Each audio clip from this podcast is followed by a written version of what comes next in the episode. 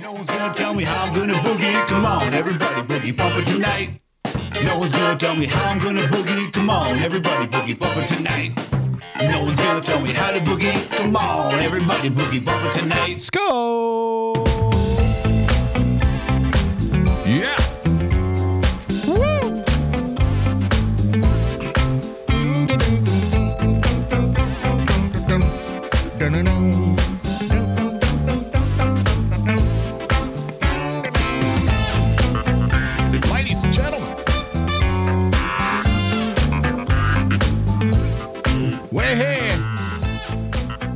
For joining us. It's Monday night.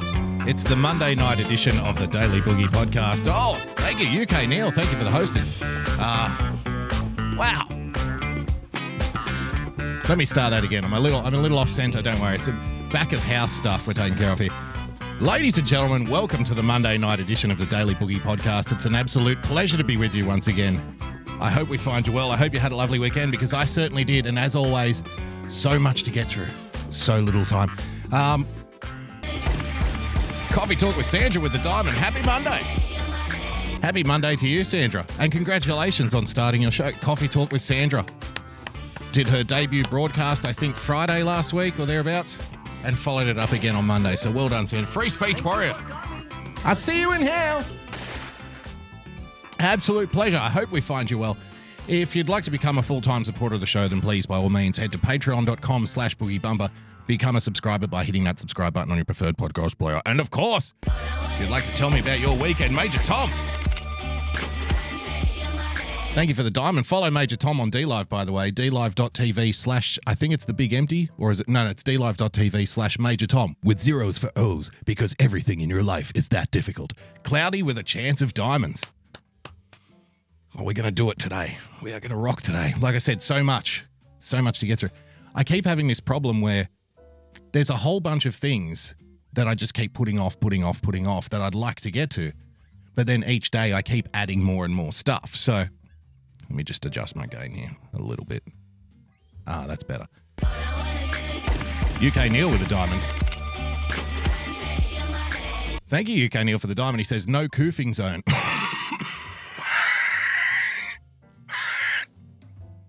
I don't know if you saw the news uh, over the last couple of days. Apparently, people who are smokers, they're now going to be using uh, tobacco as a cure for coronavirus. we will get back to a time when you could smoke in any room, in airports, in restaurants, in hospitals. Remember that? Well, I don't remember. I wasn't around, but in supermarkets, we will get back there one day. This this has been our plan all along. See, people have got the coronavirus thing all wrong.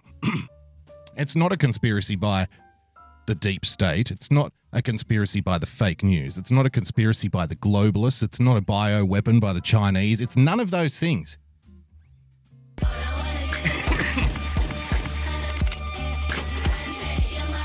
Thank you for the diamond gypsy. Where did you steal the diamond gypsy? It is actually a scheme by Big Tobacco to get us all smoking again because, like we've always suspected, despite a few people dying of cancer from smoking tobacco, for the rest of them, it's more than safe. In fact, it'll protect you from viruses. So well. I, I disavow all, all of my previous statements. So much to get through. Winning TV with a diamond. Thank you so much, sir. He says when, he says weekdays are no longer relevant under COVID. Well, there you go. Every day's a Saturday. Thank you for coming. I'll see you in hell. I remember smoking on planes. Yeah, I remember hearing somewhere when people were smoking on planes, people got less sick on planes because apparently the air system had to had to um, circulate the air and like refresh the air, so it was taking the air of the cabin out and they had to run these air conditioning, air filtration systems to push all the cigarette smoke out of the plane. But when they banned smoking on planes, the main reason that they did it was to save money on fuel, believe it or not. Piper Ohio with the diamond. Light 'em up, Johnny. Smoke 'em if you got 'em. Thank you for the diamond, Piper Ohio. So they did it to save fuel because it costs a lot of fuel to run these filtration systems on the plane. Captain Henchman with the diamond. Boogie Monday. Boogie Monday, Tuesday, and Wednesday. And maybe Friday as well. We'll see. Ring the bell and get, your, cheese, man. Thank you for the gifted sub, Woodchip TV. Snakes on a train. WWF Trump, thank you for the diamond. Snakes on a train? No, ciggies on a train on a plane. So they would have to run these filtration systems in the plane uh, constantly, and that costs more fuel. So that's why they banned smoking on planes. But it actually kept people healthier Ring the with the bell cigarette and smoke get your going. cheese, man. Thank you for the sub, WWF Trump. It kept people Ring the healthy. bell and get your cheese, man. Thank you for the gifted sub, UK Neil. Explain subs, please. if you would like to become a supporter of the show on D Live, you hit the subscribe button. You give me about three bucks per month to be a sub. You get a fancy little thing next to your name, and you get to say that you're a better fan than the peasants. You're like the nobles in medieval time. You get to trot around on a horse and tell the peasants what to do. Thank you for coming. I see you in hell. So people were Ring actually the healthy. bell and get your cheese, man. Thank you for the gifted sub winning TV. I'll get this out at some point. Ring the bell and get your cheese, man. Thank you for the gifted sub. WWF Trump. So people were healthier because the filtration system was getting the dirty air out of the cab. Now all the air stays stagnant in the cab. Coffee Talk with Sandra with the Diamond says, I'm a better fan. You are a better fan. If you become a sub to the channel, you're a better fan than everybody else. But don't tell the other fans that. I don't mean that. I'm just saying that for you know for the for the laughs. I mean it. I'm not really meaning it. I, I think I really do mean it. Don't tell them. Gypsy with the diamond. Where did you steal the diamond, Gypsy? Who did you steal the diamond from, Gypsy? You may as well not complete sentences. I could run for president. Ah, ha, ha. Hey, how about this guy over here? Huh? Bada. How do you like that one, huh? What do you think of that one, huh? Huh? I tell you, that one fucking killed in Los Angeles when I tried that fucking gag the other day. Coffee Talk with Sandra with the diamond. Shh. So now all the stagnant air stays in the cab of the airplane. This is a fucking great story. Winning TV. Sandra got a boogie shirt. Well, thank you, thank you to the people who've been buying shirts, by the way. Thank you so much. So much to get through, so little time. Holy shit!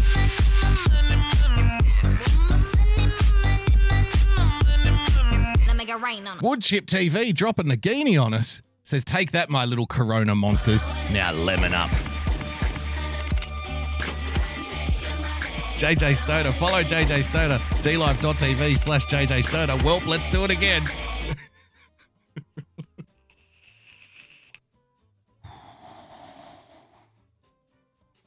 okay. Thank you, everyone, for joining us. So I have all of this stuff in the archive. I keep trying to get to it, but then each day I add more to it. So the stuff in the archive, which was relevant like two, three weeks ago, in some cases over a month ago, is still sitting there. I'm hoping that I can get to a couple of pieces of it tonight, but I thought before the show, eh, I'll just add a couple of things. I'll just add a couple of things to the to tonight's rundown to make sure. And then I look and it's like I've got two and a half shows worth of stuff in the things that I added to tonight's rundown. So I'm completely stupid, completely moronic, and this show just gets worse and worse and worse. WWF Trump, holy shit! Dropping a Ninjaghini on us, holy sheets! Thank you so much. This is Bullshits with the Diamond. Thank you so much. There is no show today. Just Guineas and diamonds. Piper Ohio with the diamond Scene, make it rain. Making it rain.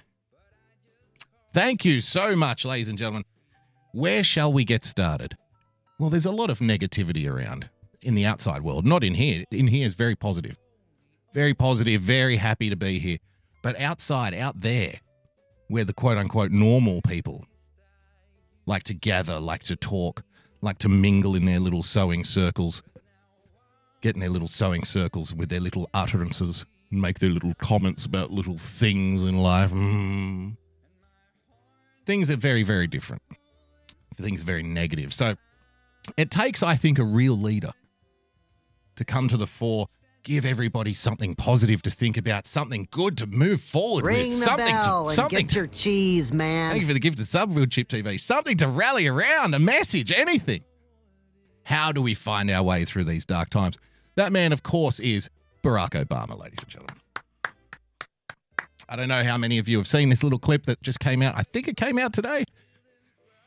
Um, six months ago, 12 months ago, people were asking Ring the bell who and get your cheese, Barack man. Obama going to endorse for the presidency? Woodchip TV, thank you for the gifted sub, sir. And I made the comment back then that he's not going to endorse anybody until there is a clear winner, which now there is with um, Joe Biden. Why? Because it would be stupid for Barack Obama to come out and select somebody who may not potentially win the nomination.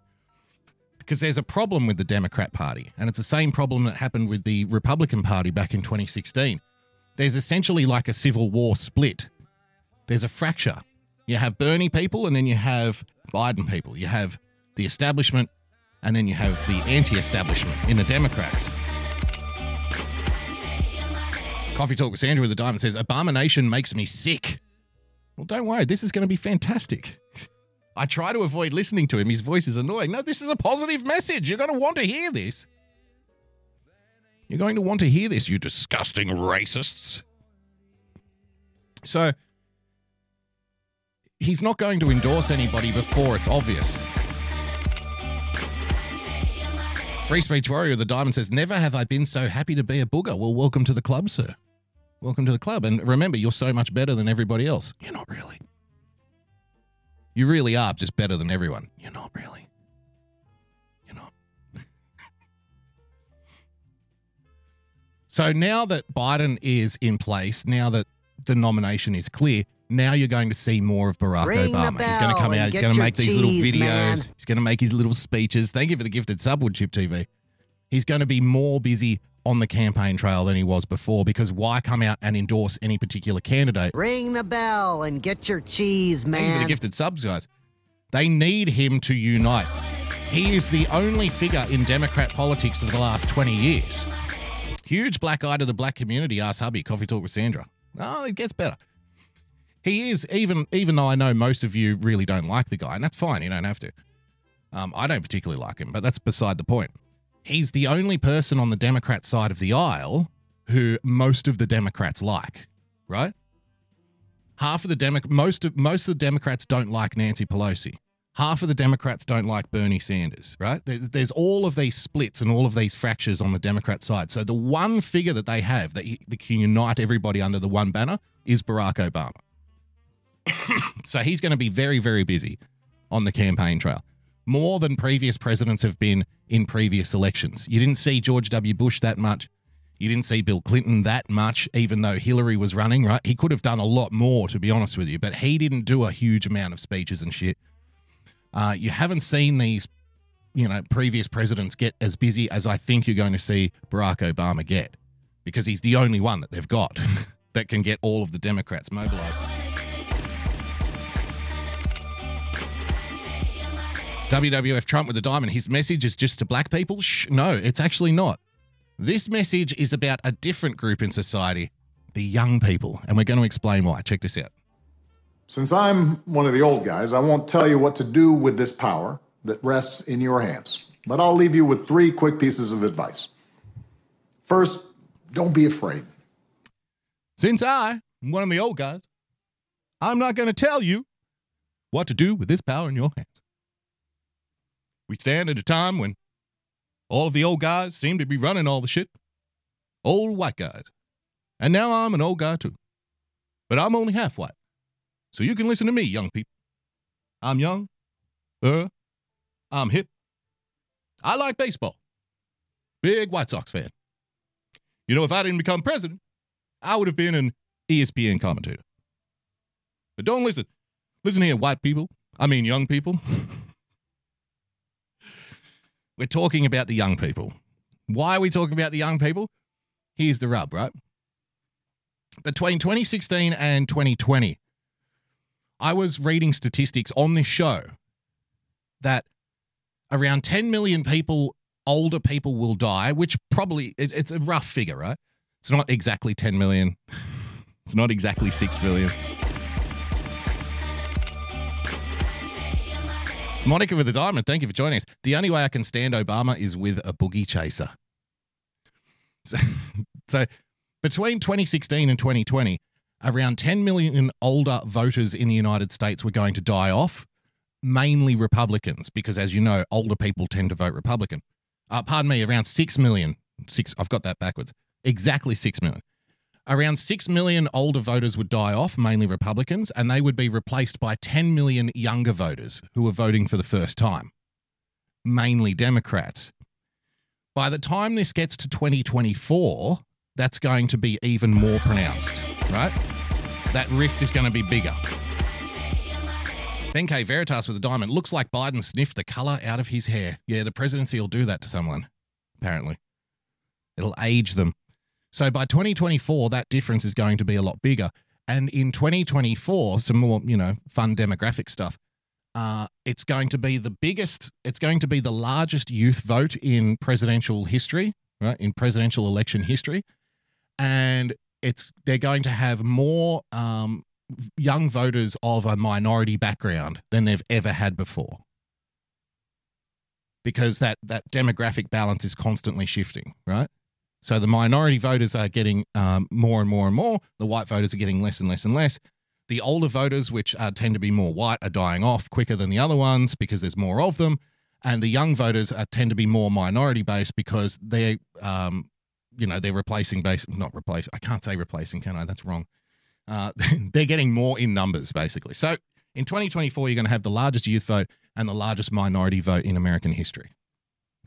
Now will they all vote? Don't know and where are those voters going to be that that tends to matter as well because it's not all doom and gloom it depends on where they are if most of the minority voters are in places like LA and New York, it's not really going to make any difference at all because you're still going to have to cover all of the red sections on the map, right? But if they move out and start going into other areas and start occupying other counties and start moving out into other states, then you might have a problem.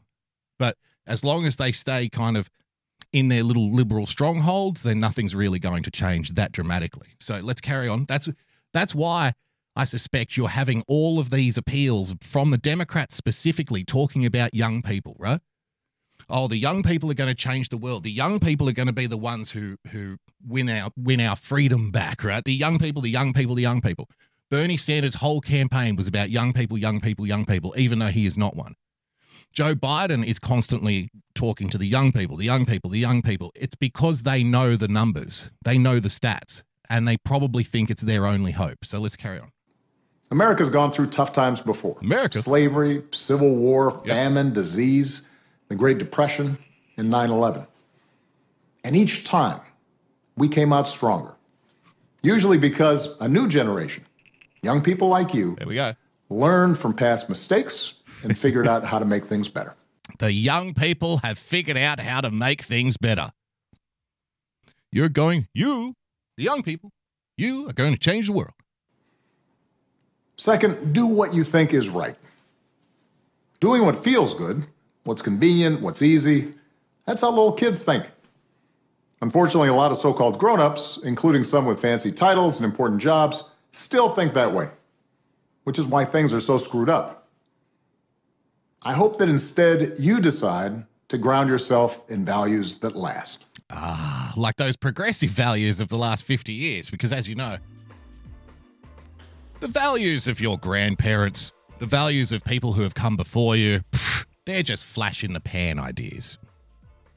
Take Christianity, for example. You know, it's been it's only been around for a couple of thousand years or so. Big deal.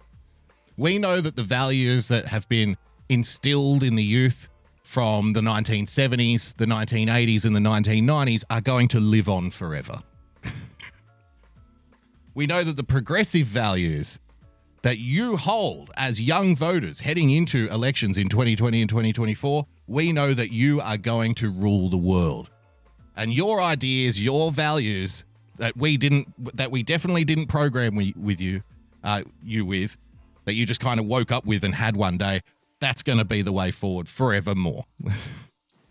like honesty, hard work, honesty, responsibility. Honest, honesty. hard work, honesty, and responsibility. Okay. They kind of sound like old values to me. I'm not sure.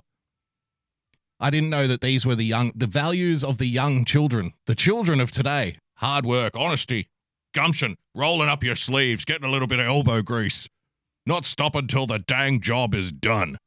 That's the young people of today. Okay. Fairness, generosity, generosity, respect for others. You won't get it right every time. Right. You'll make mistakes, like we all do. But if you listen to the truth that's inside yourself, Yep. even when it's hard, even when it's inconvenient, people will notice. They'll gravitate towards you. And you'll be part of the solution instead of part of the problem. Oh yes, You- that's it's a very new slogan. It's the exact same thing that the uh, the the far left flower children and the hippies of the 1960s would say, right? If you're not part of the solution, then you're part of the problem. And finally, build a community. Build a community. No one does big things by themselves. no nobody. Right now, when people are scared, it's easy to be cynical and say, let me just look out for myself Yeah. or my family Yeah. or people who look or think or pray like me.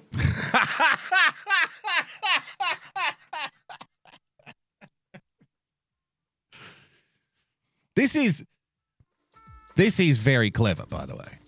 The way that he presents this. And you can see why it's so easy for the media who are very, very shallow to put this guy up on a pedestal and say, oh, how, wonder- how wonderful he is. Because everything is a backhanded comment, uh, comment to the inverse, right? You know, young people have values. You need to value your community. And don't be like those people who only look after the people who look like them. well, yeah, I, I know I know who he's trying to refer to. I know who he's trying to refer to there. But if we're going to get through these difficult times, Difficult times. if we're going to create a world where everybody has opportunity to find a job and afford college, Yeah. if we're going to save the environment and defeat future pandemics, then we're going to have to do it together. Together. So be alive to one another's struggles. Stand up for one another's rights. Leave behind all the old ways of thinking that divide us sexism, racial prejudice, status, greed and set the world on a different path.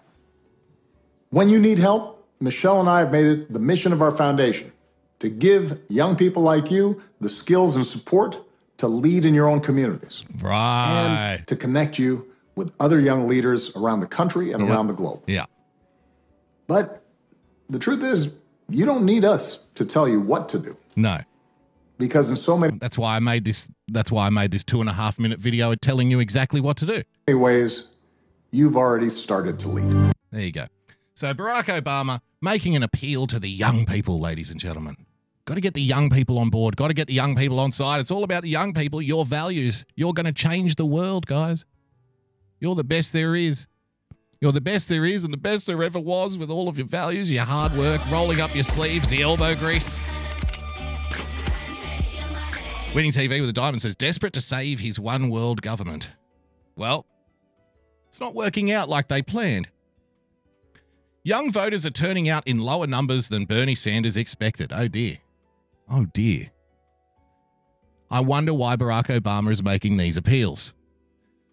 Bernie Sanders conceded yesterday that young people haven't turned out in the numbers he needs to win the Democratic nomination. It was a stark departure from his campaign's bullish bet just weeks earlier on the eve of the New Hampshire primary that it could, quote, expand turnout in a way that few other Democratic candidates can do.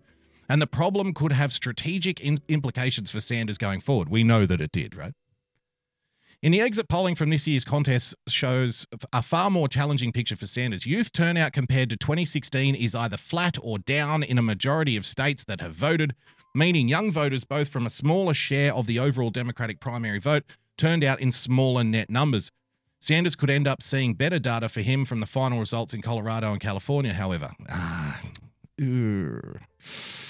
The lack of enthusiasm among younger voters was uh, younger voters was especially pronounced with a turnout up 33% from 2016 among every other group across Super Tuesday. Get ready for the mass appeal to the younger voters, ladies and gentlemen. Get ready for the rallies. Get ready for the protests when they're allowed outside again, of course.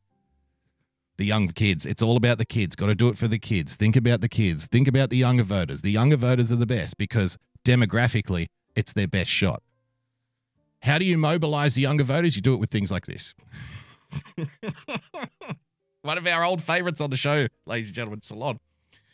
Obamagate and lock her up, pointing the way toward Heil Trump. Heil Trump! Heil Trumpler! I think we need a backdrop for this particular story. Let me just bring up old Trusty here.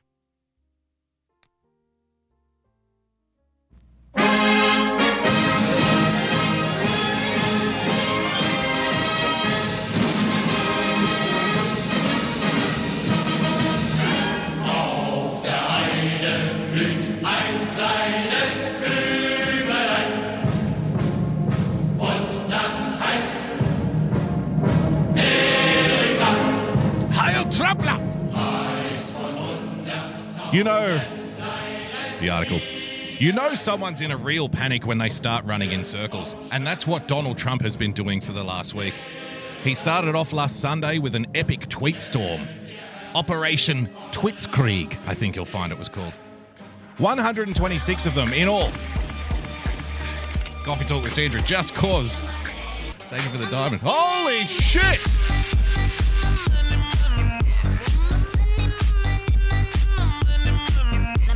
Woodchip TV dropping the Ninjaghini on us. Salute your man, bitches. salute your man, bitches? What's a man, bitch? Oh, salute your man, comma, bitches. I got you. I got you.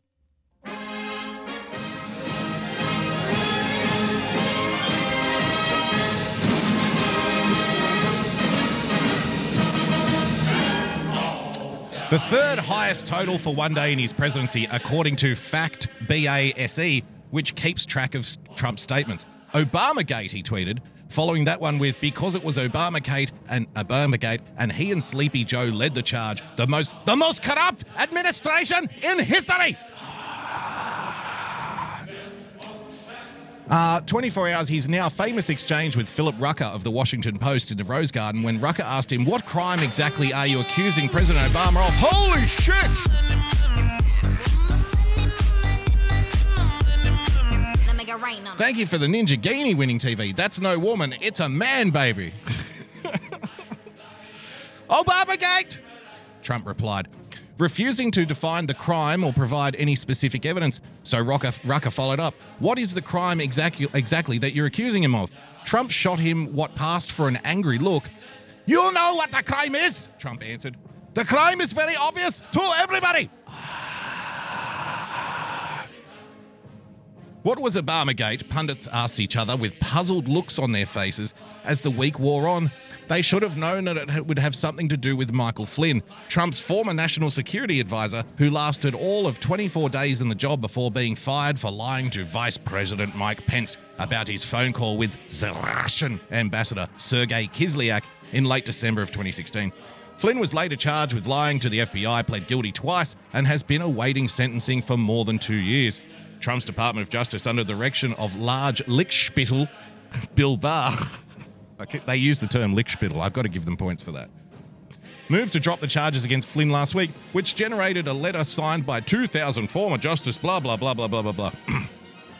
let's get to the let's get to Heil Trumpler. I use the words fascist bellowing on purpose because that is what Trump supporters at public events and rallies loudly endorsing official lawlessness, ladies and gentlemen. Yes! Trump supporters at rallies are lawless, fascist brown shirts, kicking in servintos of innocent former government employees. It's not a funny joke or clever verbiage. Trump and his followers have been routinely advocating the jailing of Trump's political opponents without an investigation, criminal charges, trial, or conviction by a jury of their peers. This is the way of the fascist dictators uh, to dispose of their political opposition. Putin has jailed his opponents, has jailed opponents of his regime. He has also arrested wealthy businessmen whose enterprises he wanted to seize, and of course, he has ordered the murder of Russian citizens who he felt betrayed by. Trump circled himself back to calling for the jailing of his political enemies for unspecified crimes on Thursday morning. In an interview with Maria Bartiromo on the Fox Business Network, Trump called the unmasking of Flynn, quote, the greatest political crime in the history of our country. He continued, If I were a Democrat instead of a Republican, I think everybody would be in jail a long time ago. It is a disgrace what's happened. This is the biggest political scam hoax in the history of our country. Another dictator who made use of extrajudicial imprisonment and political enemies was Adolf Hitler. Yes! Literally Hitler, ladies and gentlemen. That the, the thing I love about this more than anything else is somewhere at these publications, somewhere in these offices, there is a person at a desk typing away furiously at their keyboard, thinking, How can I come up with a hot take? How can I come up with something that's going to change perception? How can I come up with the take that's going to win us the election? I know. I'll try the Hitler one again. This time it's going to work. This time, everybody will consider Donald Trump to be a Hitlerian fascist dictator. See, the other people, the other thousands and thousands and thousands of journalists who have tried this very angle, this very take, this very argument, they were all doing it wrong. I'm the guy that's got the secret sauce. I'm the guy that's got the secret key to unlock this wisdom. I'm the one that's going to get it right. My Hitler comparison is going to win. Everybody else's Hitler comparison wasn't good enough. I'm special. That's the part that makes me smile. Don't they say that the definition of insanity is trying the same thing over and over and over and over again and expecting a different result? Well, who cares about definitions in this day and age? Everything is fluid, everything is up for redefinition. He didn't bother leading with lock her up chants at his rallies. Oh, pardon me, we're, we're missing our backdrop. He didn't bother leading lock her up chants at his rallies. He just locked up his political opponents and racial and ethnic and religious enemies in concentration camps where they were executed or perished from disease and starvation. This is exactly like Ad- uh, Adolf. I nearly called him Adolf Trump. Let's call him Adolf Trump. This is exactly like Adolf Trump. His followers rewarded him at political rallies by chanting Heil Hitler. It was the all purpose approbation of Hitler's leadership of Nazi Germany, a mass public endorsement of everything he did, including locking up his political opponents. That's what lock her up has become for Trump. So, do you see the ridiculousness of this? So they're comparing Adolf Hitler to Donald Trump. Okay, millions of people have done that already. It's nothing special. But they're saying they're saying that Adolf Hitler uh, put his political opponents in concentration camps, and then he was rewarded by people at rallies by having them chant Heil Hitler. This is the exact same as the crowd at a Donald Trump rally chanting Lock Her Up. Except, if we look at it objectively, the only people who have been locked up thus far have actually been people on the Trump side of the, the aisle, if you, if you catch my drift only people who helped Donald Trump, only people who worked for Donald Trump, only people who campaigned for Trump have been arrested, charged, put to trial, and then put in prison. None of his opponents have actually had that yet. if they ever will. I'm I'm not necessarily sure that they will. But up until this point, it's only been Trump surrogates, it's only been Trump workers, it's only been Trump campaign people. But the crowd chanting, lock her up, is evidence that it is just like Adolf Hitler putting his opponents in concentration camps. You got to respect these people. They don't give up easily. Trump's campaign people are already talking about holding rallies as Trump blackmails the state by pushing his open up madness. Mad. It's madness. Trump's open up madness. Ah, uh, where we? The lock her up chant doubles down on hatred for Hillary Clinton, or for these days, Nancy Pelosi and Joe Biden, for those in love with Trump by loudly calling for his political opponents to be imprisoned without trial for unspecified crimes. If you don't believe me, listen to the chant next time he holds a rally. Trump's followers are both swearing allegiance and saluting him. Lock her up is lock her up. This is the best line. They saved the best line for the, the last line of the article. Ladies and gentlemen, lock her up is Trump's Heil Hitler. How about that?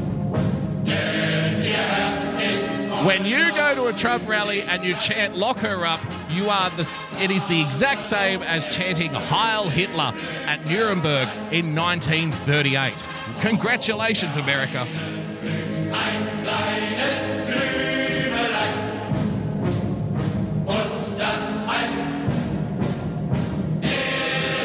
There you have it.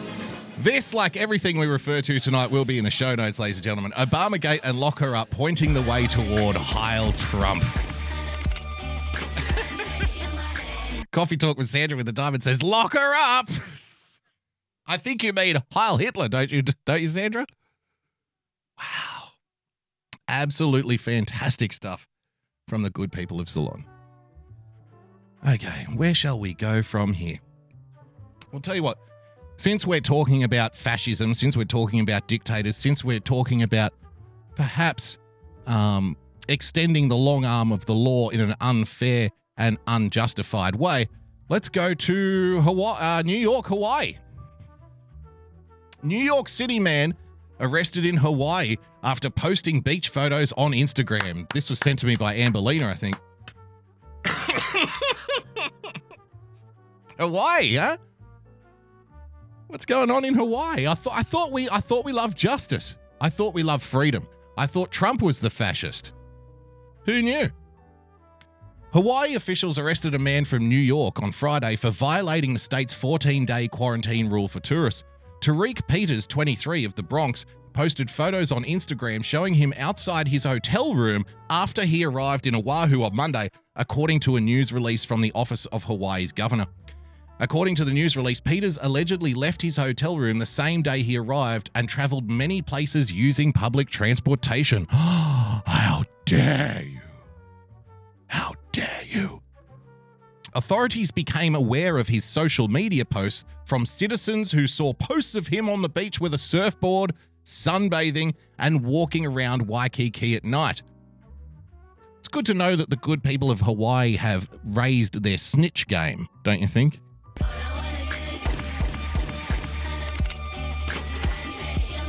NK Veritas with the diamond. Heil Mr. Locker Up. There you go, Sandra. Authorities became aware. Oh, we've read that. This morning, agents were able to confirm with hotel personnel that had seen Peters leave his room and the premises on numerous occasions this week. He was arrested and booked on Friday, and his bail has been set at $4,000.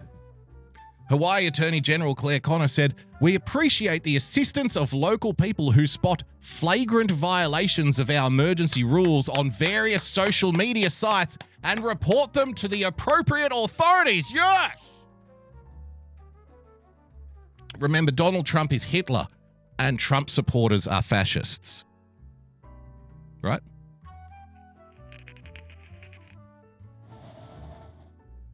You know, because if you see somebody wandering around outside after they just got off a plane from New York to Hawaii and they take their surfboard and go for a little surf in the ocean, or perhaps do a little bit of sunbathing on the beach, or maybe they take a picture of themselves at the beach, which is what, you know, tourists tend to do in Hawaii.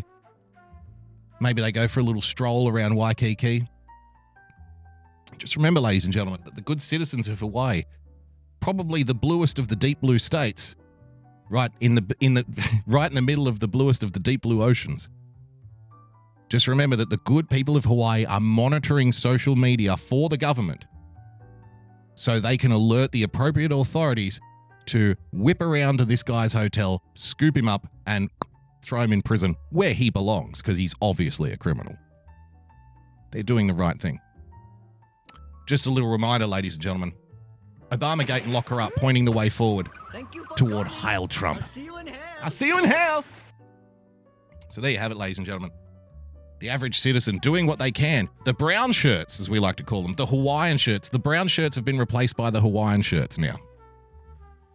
Uh, all for not wearing a mask. Apparently, this happened in New York City, ladies and gentlemen. Are you in the mood for some policing? Are you in the mood for some justice? I think most of you are probably Donald Trump voters in the audience. If not, you're Do- if you're not Donald Trump voters, then you're Donald Trump enablers. You know, you're the people that will let a fascist dictator, quote unquote, come to power. So we need to be just as careful as you. Um, I, so I guess you like justice. I guess you like seeing some police work taking place here. Let's have a look at this. I, I do enjoy myself a good bit of justice being dealt on the streets. Let's have a look. New York, ladies and gentlemen.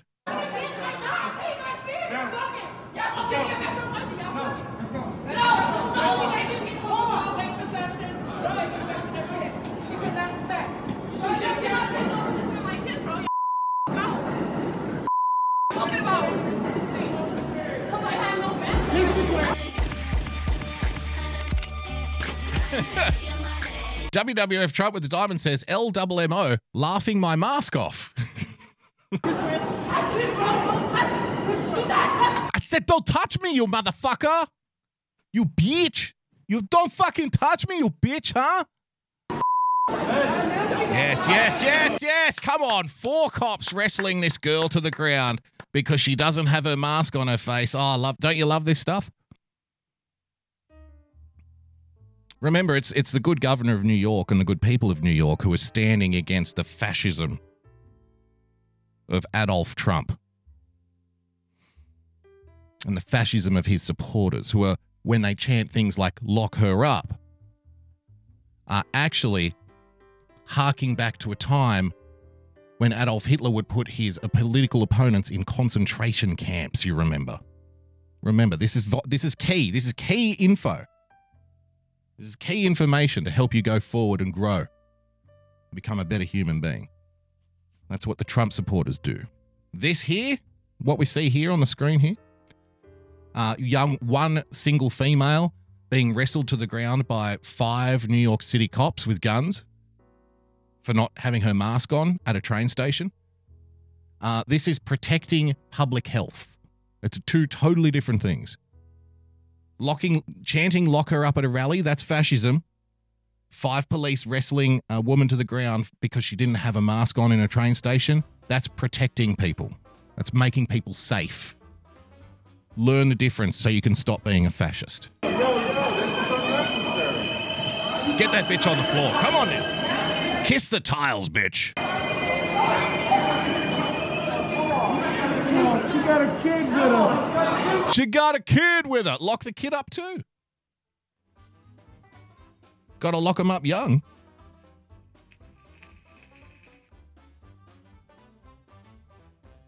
If we don't lock that kid up now, the kid will probably grow up to become a fascist. So I think the best way to get the kids to learn about, you know, respecting the police, respecting the authorities, respecting the government is to have them uh, come into contact with the police at an early age. Preferably a baton strike to the face, and they can be tackled to the ground, handcuffed, and dragged away by their ankles. I think that's the best way. Kids will love the police after that. We will beat the love into them because we're not fascists here because we don't like doing fascisty things. That's the other guys. You know, the guys that chant lock her up? That's what they do. The brown shirts. They're the fascists. They're the Hitler Hitler youth over there. Over here, we're protecting people. We keep people safe. It's all about the young people, you see. Young people values. They'll change the world. It's going to be so much better. Remember, you need to remember all of these things. Static void in the chat. Smack. Exactly. Donk on the head with a baton.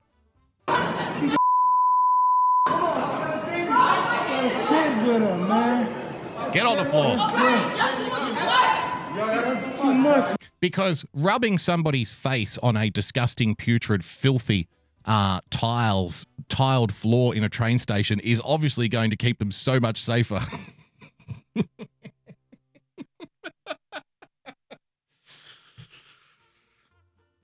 Officer O'Reilly, that woman over there isn't wearing a mask. Let's rub her face on the floor. Let's rub her face on the floor where millions of people have walked with their filthy, disgusting shoes, walking in dog shit, walking in the gutters, walking in stormwater drain. Let's rub her face on that ground. Let's get her to kiss those tiles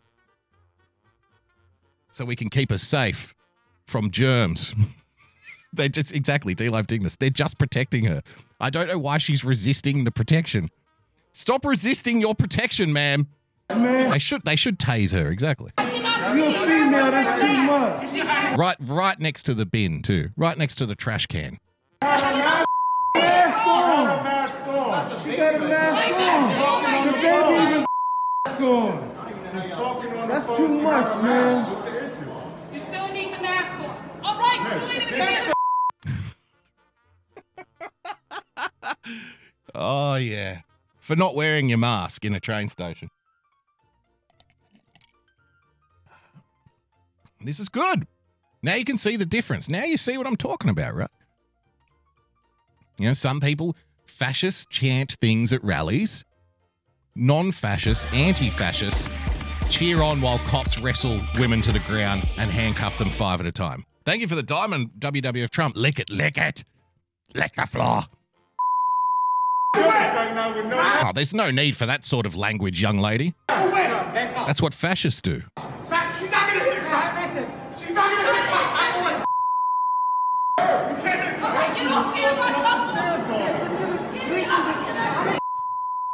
Unbelievable.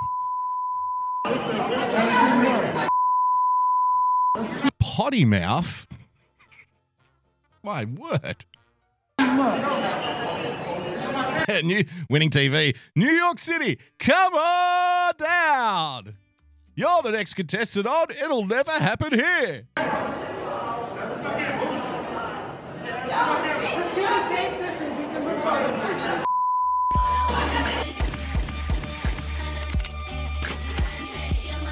WWF Trump with the diamond says nothing to see here, folks. Just move along now, all right?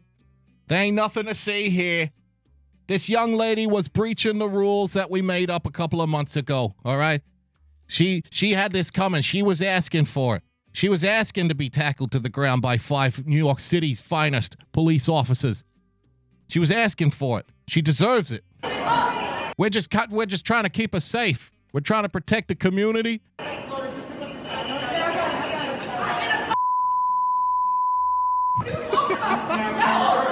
Well, well, maybe if you weren't using so much detestable language, uh, maybe they would have wrestled you to the ground, put their knees into the small of your back, and handcuffed you with a little more finesse. But alas, you had to go and be a potty mouth. Don't get Let me get out of I cannot breathe. If I know where my She's I like I love that she's wearing the little beret too, the little red beret.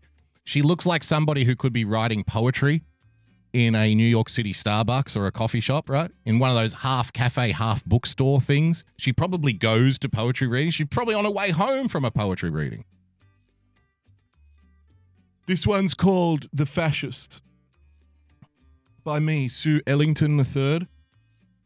The fascist comes in many forms. He tackles his opponents to the floor. For I have seen the mask on your soul, President Trump.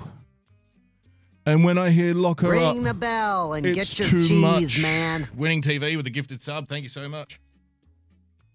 We love our government here in New York, a place of justice and freedom to walk, non attacked by the fascist regime.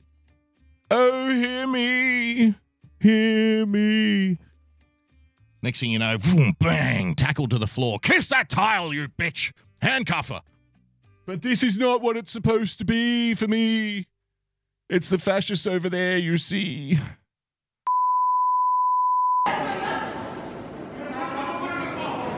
Yeah. Yeah. Ring the bell We love justice your here on this cheese, show. man. Thank you for the gifted sub, WWF Trump. There you go. All for wearing a mask? Yes. All for wearing a mask. Remember, the other guys are the fascists. Uh, what have we got here? Uh, no, I'm not going to do that one. H- how about this? Just before we go to a break, and then we'll come back. We've got lots more to get through. You're on the Daily Boogie, ladies and gentlemen. It's been a while since we checked in with John McAfee. All right. He is still he is still our our preferred presidential candidate here on this show, but I did go a little bit soft on John over the last couple of weeks.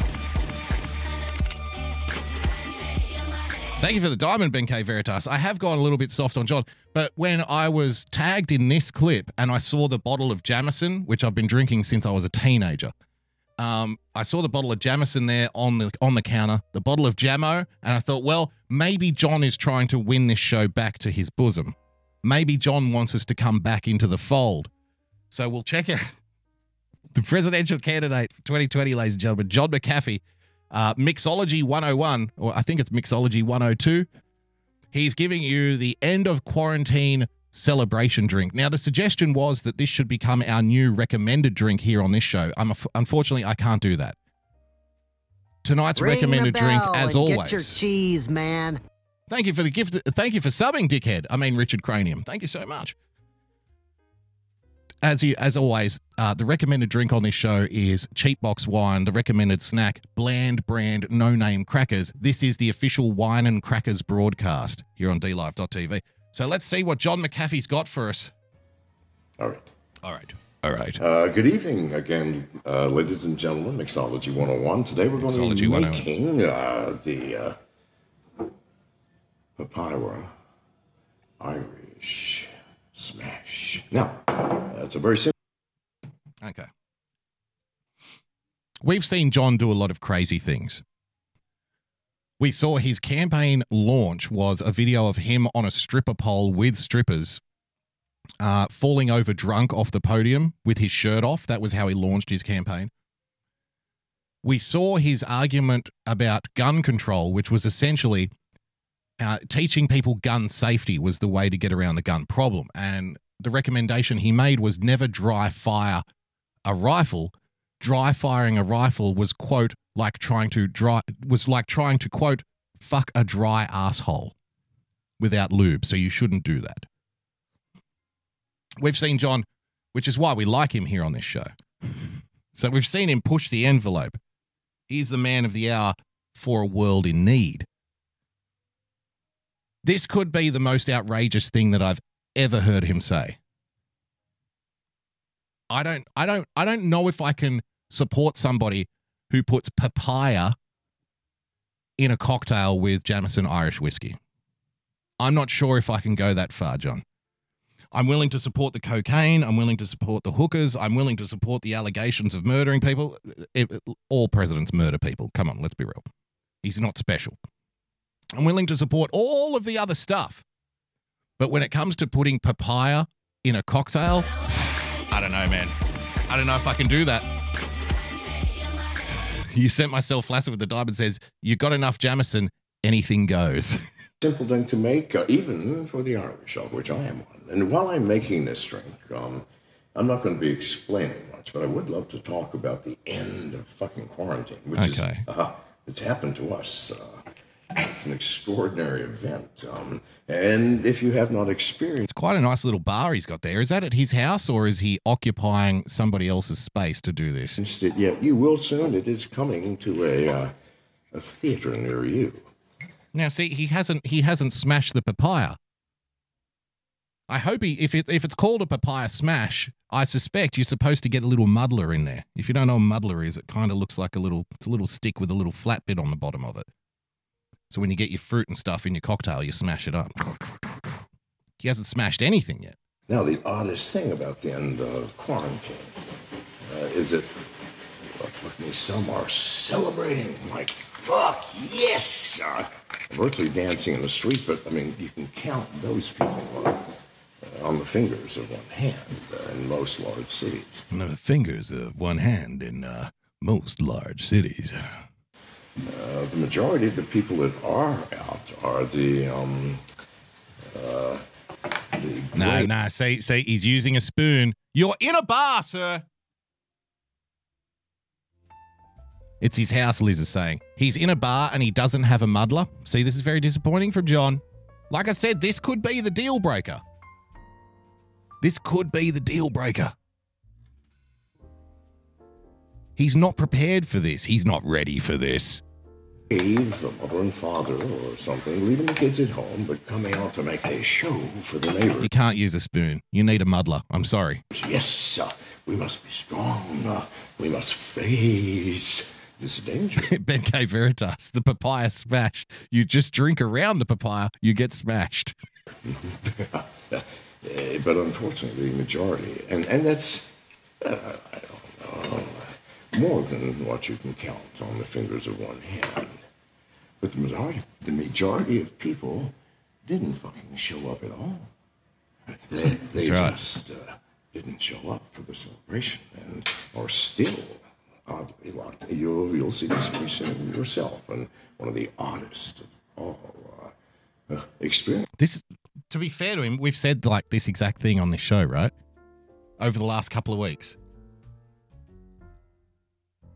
First of all, the government's, for the most part, here in you know here in Australia, New Zealand, the UK, the United States, they're going to be doing this pseudo lifting of the restrictions which never should have been placed on us in the first place. They're going to le- they're going to slowly drip feed us a little bit of our freedom back and we're supposed to celebrate. We're, sup- we're supposed to say thank you, sir. Thank you. Now I can go to the bar with five people where I couldn't go to the bar before. Thank you so much. I appreciate you so much. And they say, That's okay. That's okay. You don't have to thank us. We're just doing our job. Sickening stuff. But they're going to let out the rope a little bit. And then when they feel like it, when they decide that you know people are taking too much advantage of the new the new normal they're taking too much advantage of the new freedoms that they've been given back that they've always had before which now they have to beg for they'll yank on the rope again why censored with the with the diamond says he'll smash his wife's papaya after this drink and anybody else's papaya in the room who has a papaya i suspect so they'll let out the rope for us to have a little bit of freedom. And if too many people gather at the bars or the restaurants or in the street or in the beach, whoosh, they'll yank on that rope again. Ah, sorry, you couldn't be responsible. We gave you a chance. You weren't standing on the square. You weren't standing on the X in the store. WWF Trump with the diamond says, Thank you. May I have another burp? You can have as many as you want here on this show. So this is I suspect this is going to be the routine for the next few months. Have a little bit of freedom, yank it back. Have a little bit of freedom, yank it back. But I'm not surprised that when the government came out and said, "Okay," because he's talking about well there was very few people outside. Apparently a lot of people didn't want to go outside. We've said this on this show for the last few weeks. The psychological damage that is being done to the populations of these countries is going to take a long, long, long time to even begin to return itself to some kind of normality pre lockdown. Because you can't batter populations in free countries for months and months and months with imagery of them like we just saw women getting, uh, women, who cares? People getting tackled to the ground by cops for not wearing face masks stories about people getting arrested, being dragged out of their homes, like we did last week, right? In Canada. If you go out, you're going to kill everybody, everybody's going to die, blah, blah, blah, blah, blah, blah, blah. There's going to be a whole bunch of people in society who are, it's going to take them a long time to get over that stuff. And even when somebody comes out and says, okay, you can go back now, you can do normal things now, everybody's, some people will not change they're still going to want to stand on the mark. They're still going to want to wear the mask. They're still going to try and avoid things, right? It's not like a light switch. It's not like a switch you can just flick on and off. And, you know, I think the way that people are going to be, the view that people will have of police departments and stuff when this is all said and done could be damaged for a long, long time. Desert Cat, thank you for the diamond. Says up next, public guillotines. Yay! experiences that I've had in my 70 some uh, years of existence. And the Irish Nah papaya. Oh, come on. dude. He's he's calling to his Irish ancestry. If you ever see an Irishman drinking a papaya smash cocktail, you know the world's about to fucking end, as far as I'm concerned. There he is, ladies and gentlemen, the great John McAfee with the cocktail to end the lockdown celebration. Uh, so much more to get through tonight, ladies and gentlemen. Thank you for joining us. You're on the Daily Boogie. I'm going to take a quick five minute break. We'll be right back after these short messages. Thank you for joining us. Uh, we'll see you soon.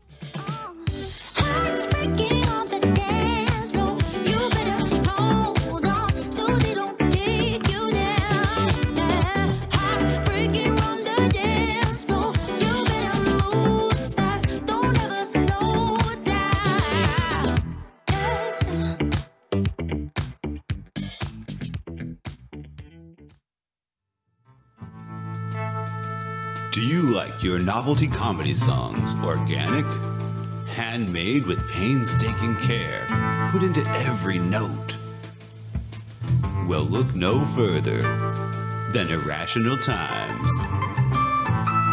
using only the finest instruments to create an experience that your ears will thank you for later. Irrational Times attempts to elevate the whimsy to a desirable level. New songs and sketches every week, so check it out.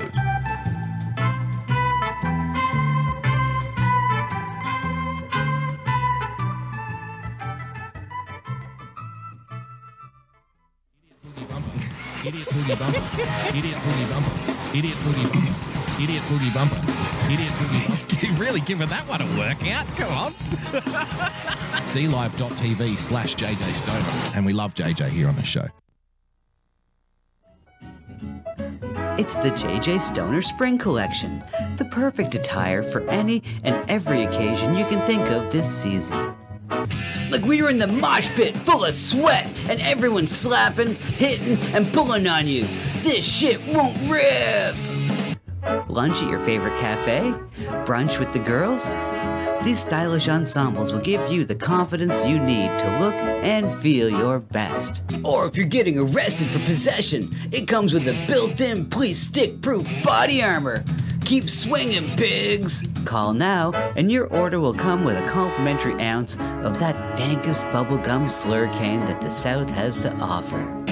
Don't forget the wall tapestry! If you need to cover your wall, it works!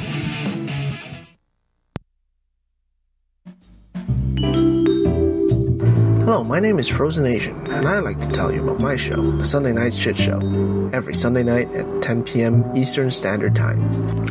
Along with good conversations and laughing at funny and weird shit we find the internet, we also have The Hat Cam, where I showcase my myriad of great looking hats. Here is a testimonial from a great friend of mine who has enjoyed my hats lately. I I hope your next hat is a bullet. Jesus Christ! What are you fucking Asian Dick Tracy? What's wrong with you?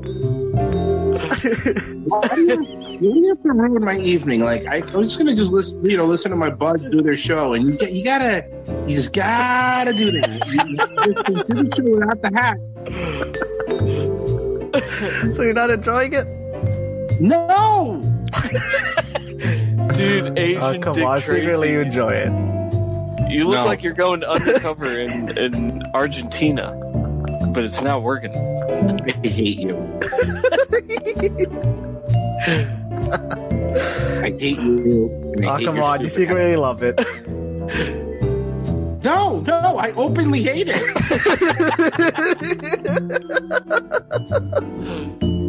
And there you have it. Uh, so subscribe to the Sunday Night Shit Show at youtube.com slash Sunday Night Shit Show. And uh, hope to see you there on Sunday nights. Bye.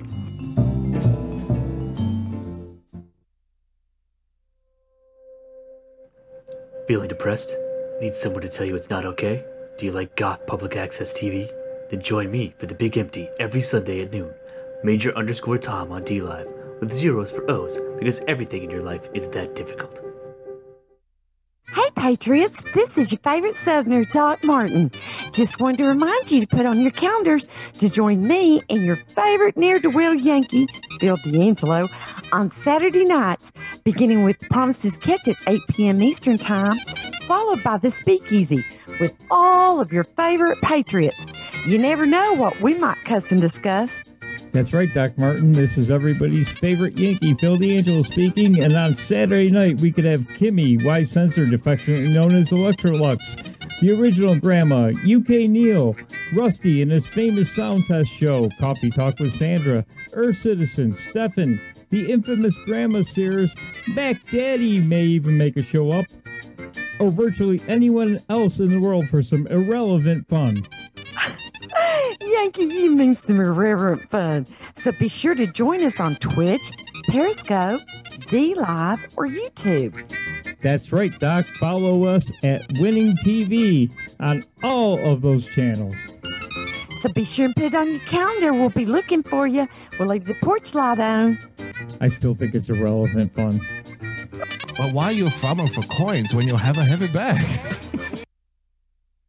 There's a place that we go to watch old things.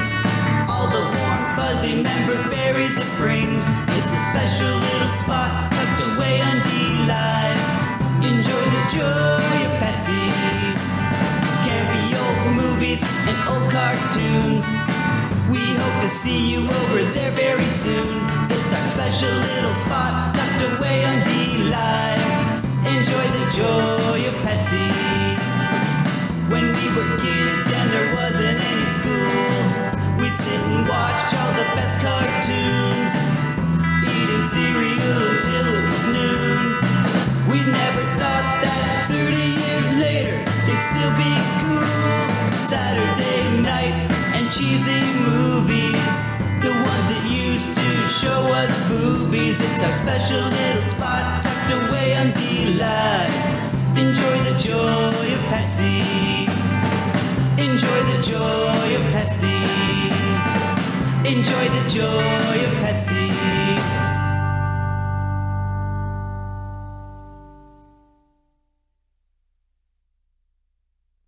This just in! The global officials that can help all, also known as Got You, have now banned all boogieing and boogie related movements worldwide. Public safety is the main concern, they say, and people are reminded that boogieing is contagious. Anyone caught boogieing will be dealt with in the harshest terms police have reported. More at 11. Sometimes this world can get you down. There's just one thing you can do. You gotta get back up and shake it all around. No one's gonna tell me how I'm gonna boogie. Come on, everybody, boogie bump it tonight. No one's gonna tell me how I'm gonna boogie. Come on, everybody, boogie bump it tonight. No one's gonna tell me how to boogie. Come on, everybody, boogie bump it tonight. Coming back. Thanks for sticking around, ladies and gentlemen, boys and girls. Second half of the show, you're on the Daily Boogie podcast with Boogie Bumper. Go for another hour or so. Don't forget tonight, by the way, uh, 10 p.m. Nightwave Radio with everybody's favourite lover of French women, Mersh. I'll be in the chat for that, so we'll see you there. Um, a couple of quick announcements though. Why Censored a special show tomorrow night at 9 p.m. with friend of the program, Mr. America, the Bearded Truth. I don't know what they're going to be talking about, but they're both pretty funny cats. So check it out Tuesday at 9 p.m. Follow Why Censored, uh, dlive.tv slash Why Censored. I'll be tuning into that one as well. And of course, don't forget to follow all of our friends uh, Winning TV, uh, Joy of Pessy, JJ Stone, and ladies and gentlemen, Major Tom, who was live on Sunday at midday, the Sunday night shit show filled with grotesque random fun, which was very enjoyable last night, by the way. If you missed it, you can catch the replay. Sunday night shit show. Uh, speaking of shit shows, we've got so much more to get through here on our little program. And if you'd like to leave a tip tonight, the best way to do it would be to head to dlive.tv. Thank you so much, everybody, for the tips, by the way, on dlive. Head to dlive.tv slash boogie bumper. Get some of those slippery little lemons and leave those soury little suckers in my fruit bowl. Or, oh, pardon me, the killdozer. Of course, of course. Uh, that's Mr. America Bearded Truth's favorite topic. He knows more about the killdozer than he knows about the Constitution, and he knows a lot about the Constitution. So tune in for that tomorrow night, 9 p.m. on Kimmy's channel, Why Censored, for Mr. America, the Bearded Truth, celebrating the killdozer. And if you don't know what the killdozer is, I'm sure most people in this audience know who the killdozer is or what the killdozer is. But if you don't, you need to, because it's a tremendous story. So, happy Daily Boogie, Coffee Talk with Sandra. Thank you so much. Uh, as you know, I like to keep you up to date with what's happening down here in little old Australia. I see Mob Tech in the chat. He's a fellow Australian. Fascist Hippie is a fellow Australian. So there are a few of the Aussie bros here tonight. So this story, because I do try to explain this to people who aren't Australian, right? When we are the most overgoverned country, I think, on planet Earth. Um, we're inc- we're taxed like up the arse, by the way. So taxation is through the roof, but we have more layers of overlapping government bureaucracy and stuff than I think just about anywhere else. And people say, oh, you know, fucking Aussies, blah, blah, blah. But I tend to think that this is because of how we were founded as a country. Because you see, when you are a country that is literally founded by criminals, well, criminals are going to criminal, right? Criminals are going to.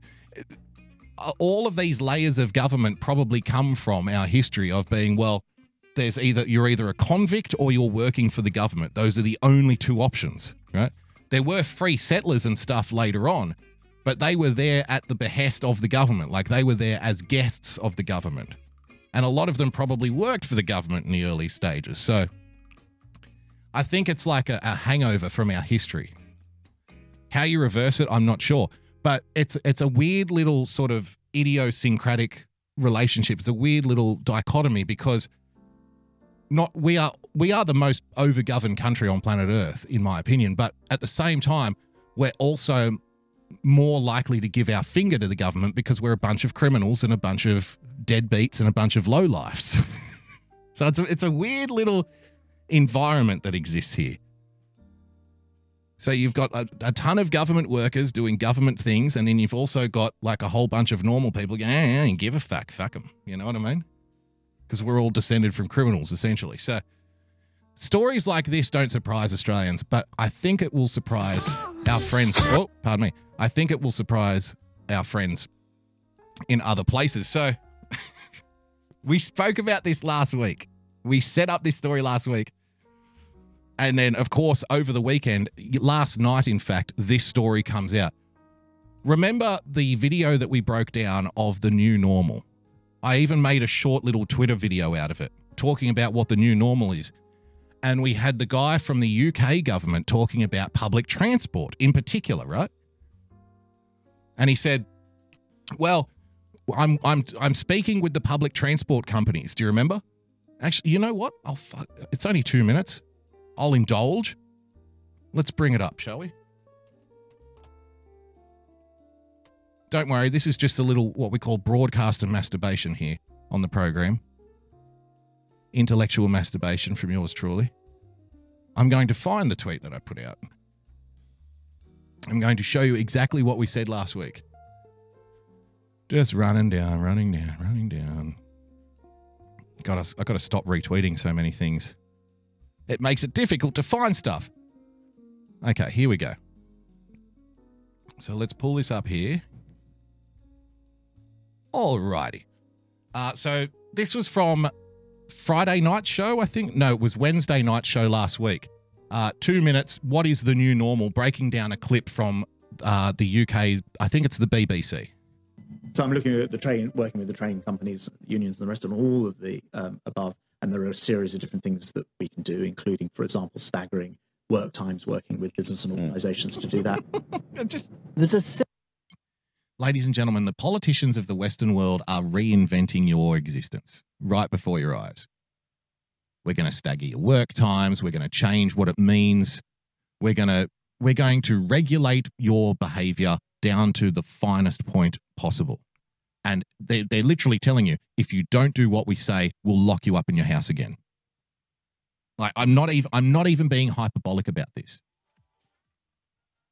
I can be hyperbolic from time to time, but I'm not being hyperbolic about this. They're they're literally telling you what the new normal, what the, the what the next phase of our journey on this fucking floating rock is going to be. Stand on the line if you want to get food. Wait in line if you want to go to the uh, the bathroom. Download Ring the the app. bell and get your cheese, man. Thank you for the sub, Amberlina. Download the app if you want to go outside. Go only four, only five of you can go to a restaurant at one time. Follow this line into the office. Follow this line out of the supermarket. Don't stand here, stand there. Do what you're fucking told. Don't go to the beach between these hours. Only sit on a blanket if there's three of you. Talk to people behind this Perspex screen. Do all of these things. And if you don't do it, we'll fucking lock you up again. We'll throw you we'll throw you back inside. So do what we say. This is the new reality. When they talk about the new normal, this is what they're talking about. We'll decide when you go to work. We'll decide when you catch the train. We'll decide how many people you can have dinner with. We'll decide where you can eat dinner. We'll decide where you stand at the supermarket. We'll decide which door you go in. We'll decide which door you come out of. We'll decide where you can stand waiting for a cab. We'll decide how many uh, how many times you can fucking go into town on the weekend. We'll decide how far you can go on your fucking holidays, guys. And if you don't do what we say, we're going to lock you all up in your fucking houses again. So that was from Wednesday last week, okay? So to steal a line from Paul Joseph Watson, imagine my shock when I came across this story last night. Let's have a look. New South Wales government has introduced major changes to public transport Ah, to keep good. people COVID safe. COVID safe. As the lockdown is in.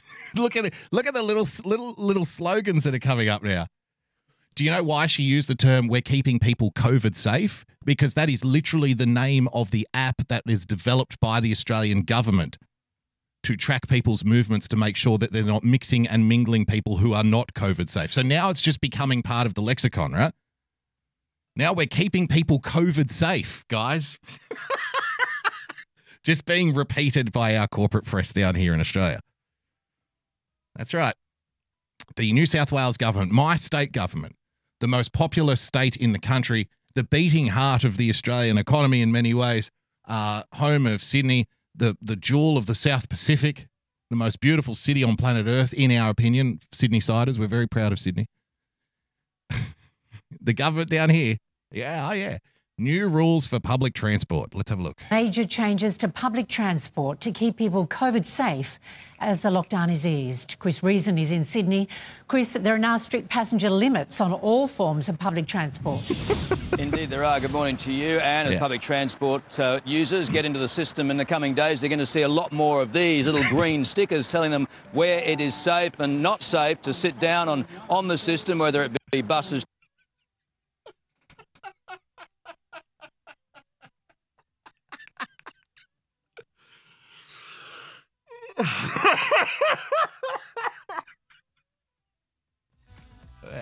Yeah. It is that bad. just just imagine it. Just imagine the lunacy of this. You could have people standing at the train station. I mean, if you if you had any doubt that we're being trained by fucking uh, we're being trained like monkeys, like uh, I think it was Eva Ian who made the comment in the chat, uh, "Ring the bell and get your cheese, man." Like the the comment, uh, the the alert that plays when somebody subs to the channel. Like I'll I'll, I'll play it again. No, I won't play it again. Hang on, I, I should be able to play it. you know the sound. Ring the bell and get your cheese, man. It's Dale from um, King of the Hill. That's this is the reason why I chose that sound. Is you know that kind of esoteric uh, sense that we are being trained like animals effectively. That's the reference that that's the context of the comment in that episode of King of the Hill. You know, because Hank is like following orders, he's doing what the government tells him. And the government says, well, you need to go to this department and fill out this form. And then if you fill out that form, then we'll let you do this. And he's like, well, ring the bell and get your cheese, man. I'll, I'll play it now. Ring the bell and get your cheese, man. It's that it's exactly this context that I'm talking about. So thank you for mentioning it. Exactly. But just imagine hundreds of people, if not, you know, a thousand people standing on a train station waiting for the train to pull in. The train comes in, doors open up, and then people start entering the cabin, uh, the carriage of the train, and and they look. And just imagine, like, because, you know, public transport kind of needs to be on time. It's kind of got to be like a swift affair to get people off and on the train. You can't be fucking around on the station for too long. Imagine the lines out the door of the train while people are meandering up and down the carriage looking for a green sticker to sit on.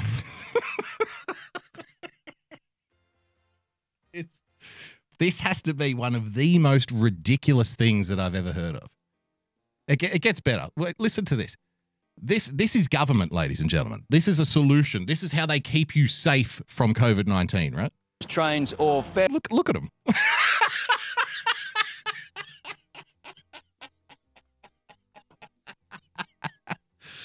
sit here, tick. Well, I'd like to sit down, but the sticker said I can't. I can't find a sticker to sit on. Ferries as the lockdown here eases and business and New South Wales government.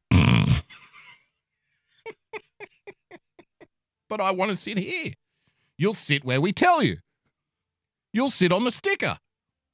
You sit where we tell you, or we'll have to throw you to the ground and put you in cuffs. Groundbreaking, says Cabaret, right? How about this tech? Green stickers on the seats. What could possibly go wrong? is encouraging people to get back to. Exactly. Monica in the chat. Exactly. It looks like kindergarten. They are treating you like kindergartners. They speak to you like children. They treat you like children. Work. The question is how. Right now, about 2.2 million people normally Listen, would. listen to this shit. S- Sydney, uh, Sydney is a city of over four million people, right? It's not a little fucking country town. It is a major, major hub. It is a huge city. Now, about 2.2 million people normally would use the public public transport system on a day-to-day basis. Right now, about 500,000 are doing that, and the government says that is about safe capacity, which. Hang on a minute. Now, I'm no genius when it comes to maths, but consider those two numbers. Usually, normally, 2.2 million people use the public transport system in Sydney. 2.2 million. Right now, because of quarantine and because people are sitting at home and people aren't traveling to work, right now it's about 500,000. So the government wants to lift the restrictions because they need people to go back to work because they're going broke because it was a stupid fucking thing to do. So they want people to go back to work, but they don't want them riding public transport. Do you remember all of the stories that we've seen like over the last month or so of, you know, environmentalist groups and whatever celebrating the fact that all the cars are off the road? Oh, the earth is getting cleaner. Oh, we're addressing climate change, blah, blah, blah. What form of transport do these people constantly refer to as the the best way of quote unquote tackling climate change? Is it riding horses? Right? Fascist hippie. I'm so confused. Imagine how they're feeling. They, it's public transport, right? They want everybody to constantly ride the train, ride the bus, take public transport to work. Don't drive your car to work, take public transport because public transport is better for the environment. Okay. All right. Can we take public transport? Well, only if there's a green sticker. Oh, look at me. Thank you for the Rambling thank you for the again. donation, my sense. No message. Just wanted to play this song and hear this chick say boogie bumper. Boogie Bumper. Just wanted to play this song and hear this chick say Boogie Bumper. What is she sending us? What have we got here? We've had a great stretch. We're already here. I hope you're already at home. Let's go for it. An appropriate choice. Bit of tism from Kimmy, ladies and gentlemen. So who is your favorite genius? James James Joyce? Join the Wanker Club. Take it forward, walk forward. Tabletop Jensen and Yari Yabo Bob. What are you? Yabo Wanker. A lot of wankers here. Thank you for the donation. Why Censored. So, so public transport, which is going to save the world from climate change, is now off off limits. Can't take it. We only want 500,000 people. We want one quarter of the people that we used to have riding public transport riding public transport now. So how is everybody else supposed to get get to work? Well, I'm glad you brought that up.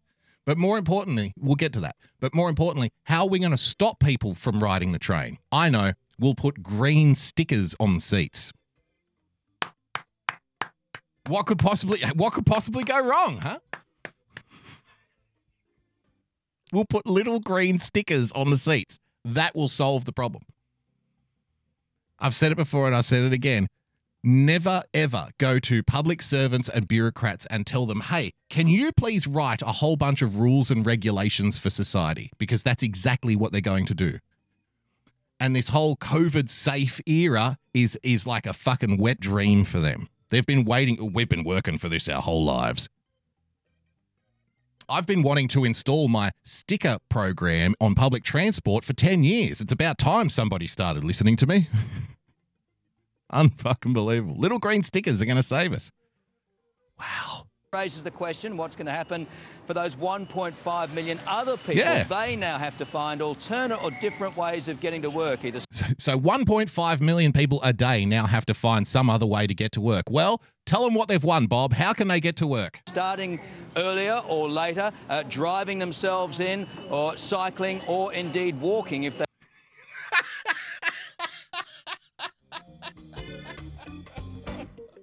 It's that easy. It's that simple. Why don't you just walk to work? may I may I make a little suggestion? I know that this is, you know, I consider myself to be a pretty reasonable, rational, logical kind of guy. I'm afraid I must ask the obvious question here. Don't you think that if somebody don't you think that somebody catching the train if they had the ability to walk to work would perhaps already be doing so i mean who catches a train to work when they can walk to work. And you might say well people are lazy. It's like yeah yeah i get that. But don't you think it's more lazy to go to the train station wait in line get a ticket get on the train be on there for what one stop? One stop on the train line? If that half a stop maybe. What like what what is it like a 2 minute train ride to work? And then get off the train and then walk to the walk to the office don't you think that takes more effort if you could do if you could if it was in walking distance WWF Trump, thank you so much for the. It says, sit on the sticker, bitches. Just walk from Parramatta to the CBD. It's not that far, Foggy in the chat. These people who are unhinged. This is lunacy. I'll just walk to work. But I need to catch the train. I'm sorry. I need to catch the train. I don't have a car. I'm sorry. We ran out of stickers. Have you considered walking? What am I supposed to leave like three hours before work and get there like covered in sweat and shit? I'm sorry, you're not presented for work. Why don't you go home and get yourself ready? Oh, fuck. And then walk three hours back home again to take a shower? Like, this is ridiculous. Why? Oh, we got to keep keep people COVID safe. How are we going to do that? Well, I'm sorry. The green sticker on the seat says you're not allowed to sit here anymore. We're out of stickers. Sorry, sir. You're going to have to walk for 20 miles to get to the office. They live within 15 minutes of the workplace. The government's doing what it can to help. It says it's Again, if you live within 15 minutes of the workplace and you're catching the train, you're probably catching the train because catching the train is a lot quicker than fucking walking. Have a series of pop-up parking stations across the city appear, uh, and Pop up parking stations in the city. Yeah, yeah. Because finding a finding a parking spot in Sydney, a city of four over four million people, has never been a problem. what the fuck is a pop up parking station? We're not selling kebabs. like what? What is it? A fucking tent? We're just going to put a tent in, in Hyde Park in the middle of Sydney. All right, everyone, come on in. Park in here. Let's go. Winning TV with a diamond says next install the airport speed escalators. Yeah, just zip around on the footpath, like Seinfeld. Why don't we have those airport? Why don't we have those airport travel travelators all over the city? We could be zipping all over the place. They never try anything. also uh, putting in 10 kilometres of extra cycleways as well. Ah. People who aren't from Sydney won't know this reference, so I'm not going to spend too much time on it. The cycleways in Sydney were a long running fucking joke for the people who live in Sydney. They were digging up lanes of roads and putting in cycleways for cyclists, right? And so many cyclists were being hit by people coming out of driveways and stuff because you can't see a bike coming, right? They, they move pretty quickly. So you're looking for cars, you're looking for cars. Okay, you back out of the driveway, bang, you've run into a fucking cyclist. So they were ripping up lanes of the roads around Sydney because they're trying to promote people using the cycleways. Half of the time, the cyclists don't even use the cycleways anyway. They they ride on the fucking road regardless of the cycleway being right next to them. And it was a long running battle, and people were protesting it, and businesses lost fucking money because they were ripping up the streets to put in the cycleways, and people can no longer park where they used to be able to park and get a coffee and all of that stuff. It's a complete shit show. So now, thanks to coronavirus, now the uh, the Lord Mayor of Sydney and the government, the local government of Sydney, have decided, hey, I've got an idea. Let's put more cycleways in. and when are these cycleways going to be built? What, two years from now? So we're going to wait two years for the cycleways in order to deal with the people who can no longer catch the train. It's just ridiculous. This is government, though. This is what happens when you give public servants carte blanche to do what they want. They will screw the pooch time after time after time. But anyone that knows Sydney knows this is going to cause major problems and headaches. Let's have a little bit more of the detail now from the uh, Transport Minister, Andrew Constance. With a two door bus in Sydney, uh, the Listen to this level of autism. this is autism you vote for. Again, if these people weren't running uh, the biggest city in Australia, I wouldn't. It wouldn't bother me. But listen to this level of pure distilled autism from these people. Transport Minister, Andrew Constance. This is what public servants do. with a two door bus in Sydney, uh, the safe capacity is around 12 commuters. Right. But based on what? Who says? Uh, why is a two door bus different from a one door bus? You see what I mean? Uh, with a Waratah train, uh, the safe capacity is 32 commuters. So this particular brand of train has a safe capacity of 32. This particular bus, which is a two-door bus, has a safe capacity of fucking 12. This is ridiculous. Uh, on the freshwater ferry, uh, safe capacity is 245 commuters. They're just making it up. They are making it up. Uh, so we are. What's the safe what's the safe capacity if one person on the bus has uh, coronavirus then? Right? I know you shouldn't be um, you know, applying logic to these morons, but okay, just say one person gets on the bus and they've got the flu. Um, they've got coronavirus. What's the safe capacity then? Zero? Oh, well, maybe we should have zero then. What if nobody's got it? What's the safe capacity then? 50? They're just they're just making shit up. They're doing calculations on the backs of envelopes. They have no idea why they are doing what they're doing. It's all theory. We are urging people to obviously uh, stick to the dot, uh, find it, uh, and be safe in terms of the network. Stick see? Stand on the dot, stand on the cross, stand in line, go in this door, come out that door, find the dot on the train and stick to it. Sit where we tell you. Stand where we tell you. Or we're going to have to put you back in quarantine again. Now they're adding that, uh, for instance, when it comes to buses, if a 13th person does get on Listen that bus, that bus won't go anywhere. Police. Yes! Yes! nah, this is this is going to work out fine. This is going to be fine. So remember, remember those numbers. 2.2 million people use the train system. We only want 500,000 people to use the train system. So I guess we're going to have to catch the bus. Sorry, on the two-door bus there's a restriction. We can only have 12 people.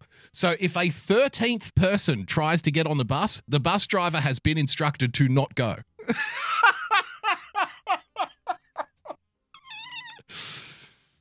huh? so what happens? So just say, just say a mother is like holding hands with their like 10 year old son. The mother walks on is the 12th person. The son comes on, that's the 13th. Sorry, kid, you're going to have to wait at the station for the next bus. So then the mother says, "Well, I'm not going to leave my kid at the station. I'll have to I'll have to wait for the next bus too." Comes back off the bus. Then the next person comes up and says, "Well, there's a group of 3 or 4 of us. How many how many are sitting riding together?" Three of you. Sorry, we can only take one. So then we what? We have to go down the line at the bus stop. Uh, who here is traveling alone? Uh, this the the man the man at the back the, the man at the back with the hat on. Yes, you're traveling alone. Okay, you come on. All the while, the people sitting on the bus are like, "Are you fucking kidding me? This bus is already 20 minutes behind. We have to do this at every single stop. We have to do this at every single bus stop."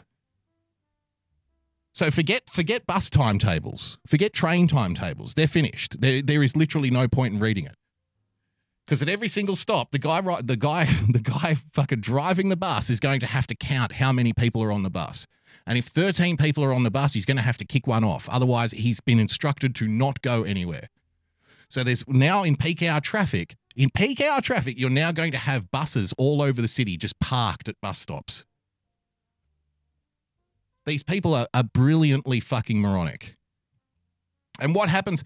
And what happens if a 13th person, the new normal, Gary Vance, exactly. Follow Gary Vance on D Live, by the way, our favorite boomer. The new normal. And what happens if a 13th person gets on the bus and refuses to get off the bus because they perhaps quite rightly say that this is fucking ridiculous? Now, they're adding that, uh, for instance, when it comes to buses, if a 13th person does get on that bus, that bus won't go anywhere. Police will be helping enforce that. It's going to Police will help you.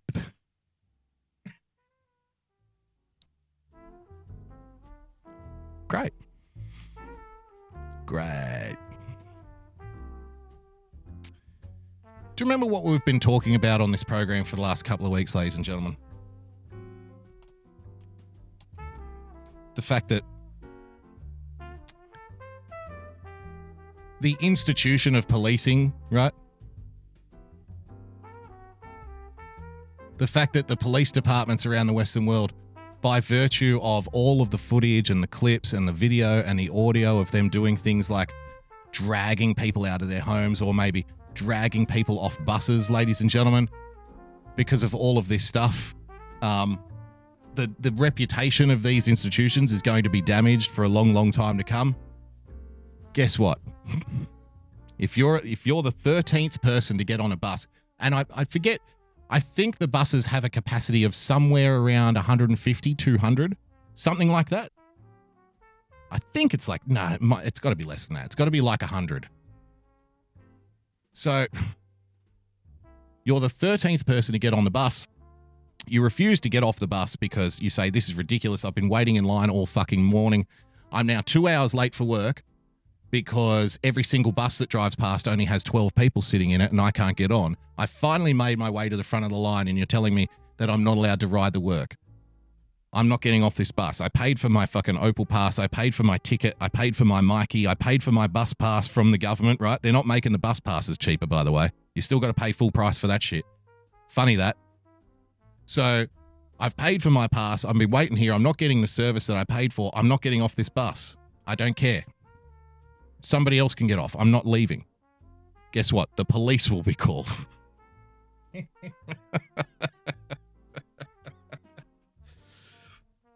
empty trains, people looking for the sticker at empty trains, uh, people standing on train platforms. We're going to start digging up roads again so we can put in more cycleways and bus stops where people have to count every single bus stop how many people are already sitting on the bus. And if you don't comply with this new normal, guess what? The police will be called and they'll take you off the bus themselves. They will drag you off the bus. Isn't it fucking great? The new normal, ladies and gentlemen. What could possibly go wrong? well, that's happening all the way down here. And you know, those crazy convicts with their crazy laws and their crazy over governance, they do things like that because you know what? They're crazy convicts. It is a penal colony after all. You know, that'll never happen anywhere else, right?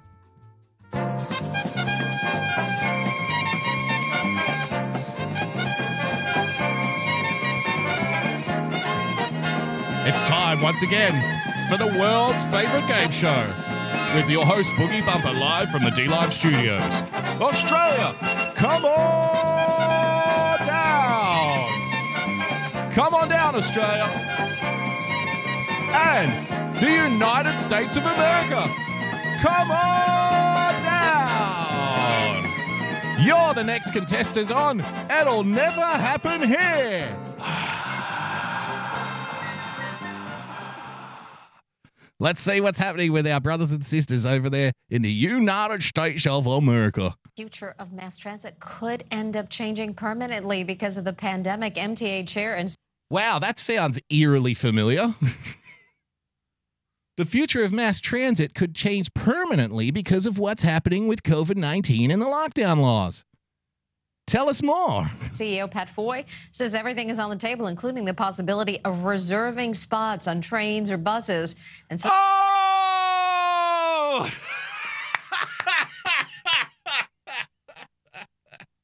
That'll never happen here.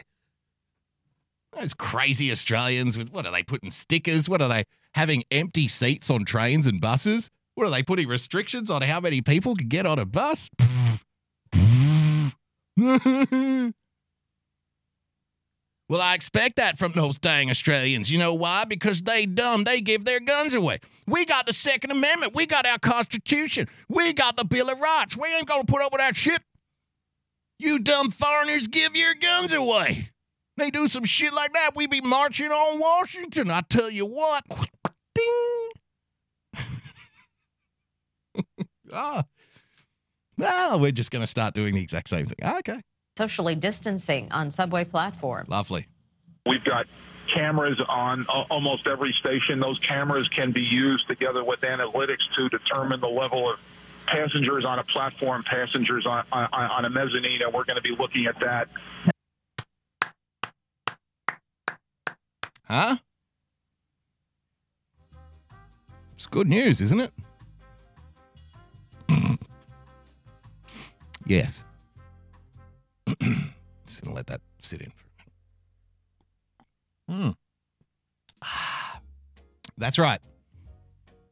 Government employees will be watching cameras at train stations, watching cameras in buses, watching cameras in trains to make sure that you're sitting on the little green spot, that you're standing where you're supposed to be standing, that you're doing what you're told, that you're getting on the right door, that you're getting off the right door, that you're not sitting too close to one another on the bus or the train, that there are the appropriate amounts of empty seats on the trains, right? Government city employees will be enforcing this.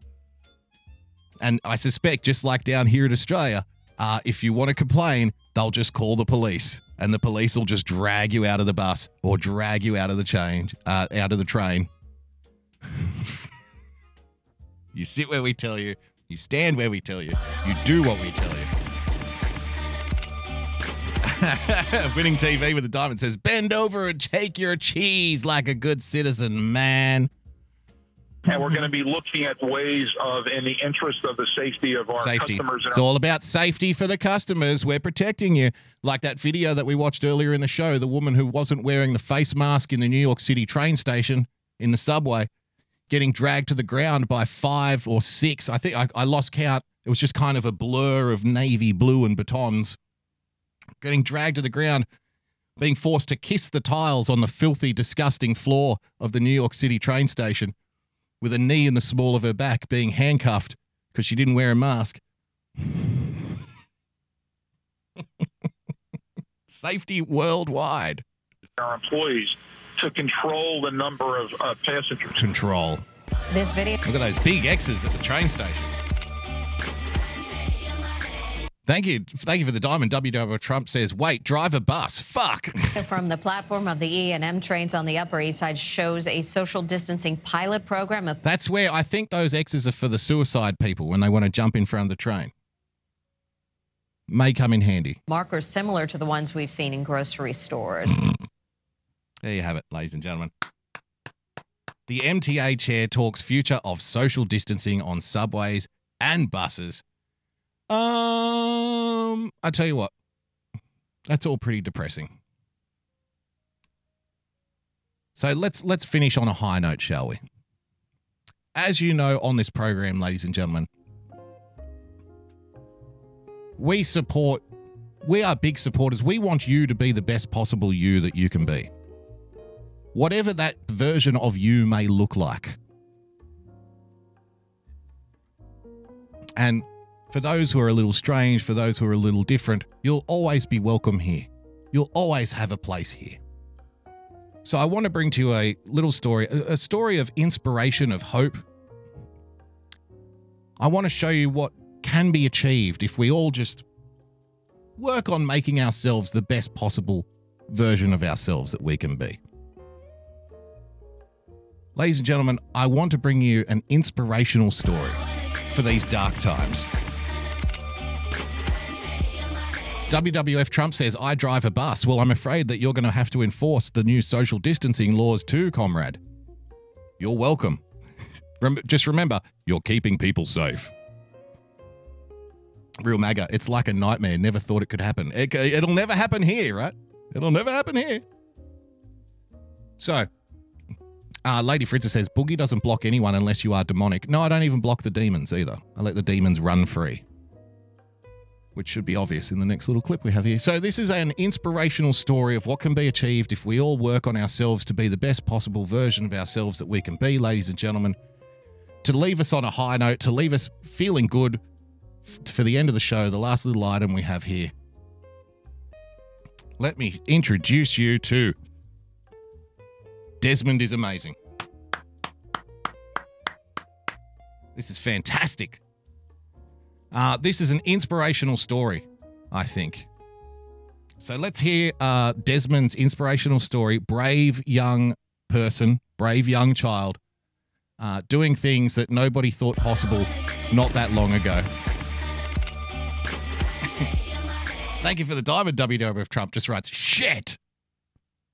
Doing things that nobody thought possible uh, even a few years ago, but yet here we are, progressing towards a bright, a brighter future for everyone, a future of self-expression, of inspiration, like I said, and safety and love and harmony and all of the other associated type of um, verbiage. Let's have a look. My mom used to watch RuPaul's Drag Race, and I also used to watch it with her. Ah.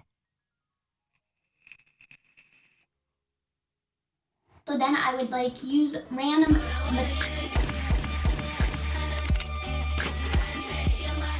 This is bullshit. Uh, thank you for the diamond. Says Desmond is disturbing. How dare! What a bigoted thing to say. Are you not inspired by this journey of this story? So, Mum used to watch RuPaul's Drag Race, and Desmond used to watch RuPaul's Drag Race as well. I had no idea. News to me. When I was younger, my mom used to watch RuPaul's Drag Race, and I also used to watch it with her. So then I would like use random materials around the house, like Good. bed sheets, Yep. like as wigs or as like. You know, people have used bed sheets before in the past for fashion. let's let's just say for the people who have previously used bed sheets as fashion items, didn't necessarily work out too well for a whole bunch of people. I think a little historical context, you know, perhaps m- should be observed. dresses to make me look like I had like a long, elegant gown. Very After elegant. that, in 2013, my mom got me a Frozen outfit of Elsa. Nice. she let me walk in the Halloween parade, and that Mum, mum seems like a very loving, very responsible um, parent. I think letting little Desmond cut up the bed sheets, cut up the items found around the house to make little dresses, little exquisite little costumes, uh, similar to what uh, the family saw on RuPaul's Drag Race, which is a fine, fine program, uh, especially for children. Uh, you know the topics that they touch. Holy shit! Oh my goodness!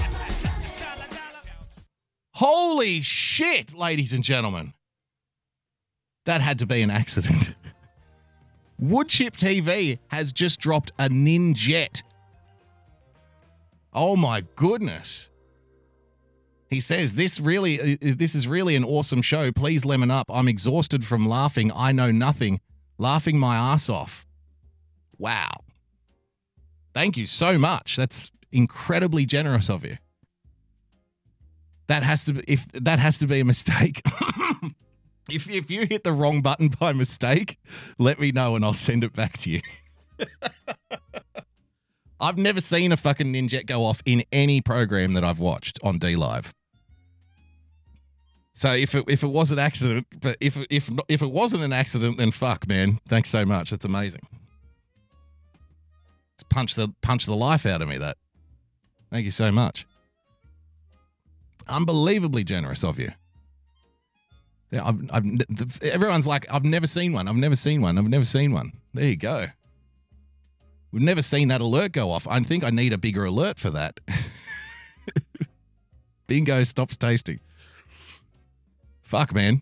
Well, thank you so much. It's amazing. Holy shit!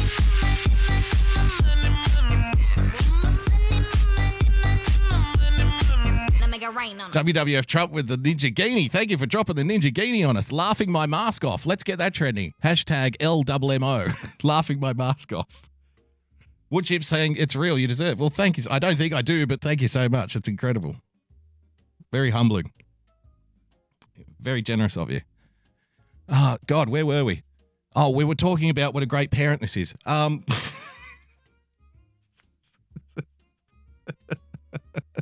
you think that would uh, have a bigger note? Yeah, I'm going to have to change the alert for the ninja. I'll never get another one now. That's the problem. I didn't even know. I thought, wait, what is some music playing here? What the hell is this? I've totally forgot what the alert was because I said it like months ago and forget it, forgot about it. Um, so we were talking about what a great parent uh, Desmond is amazing's mother is, obviously. So growing up watching RuPaul's Drag Race, getting all of those good influences, um, you know, letting little Desmond go around the house, cut up, you know, bed sheets, cut up household items, turning them into little dresses, little costumes. And then, of course, the, the crowning moment, the glorious moment in little Desmond's progression through life.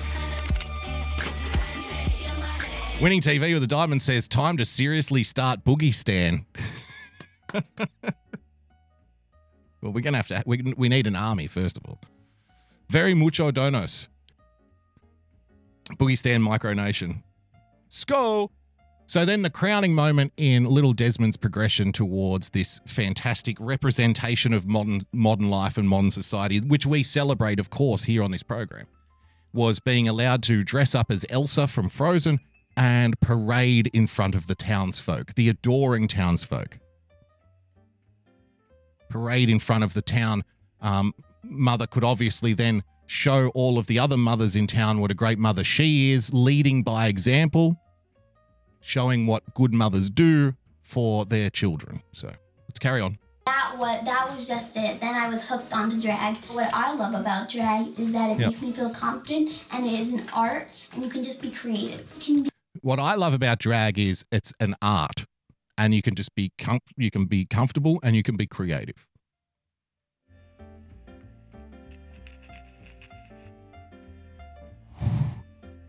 You know, some people have actually criticized drag.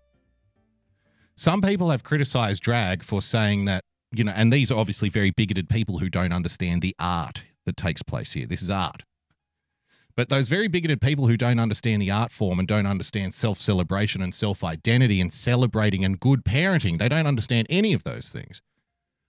Some nasty people on the internet, ladies and gentlemen, in the past have said things like drag is like a pantomime version of womanhood. Like it's actually mocking women.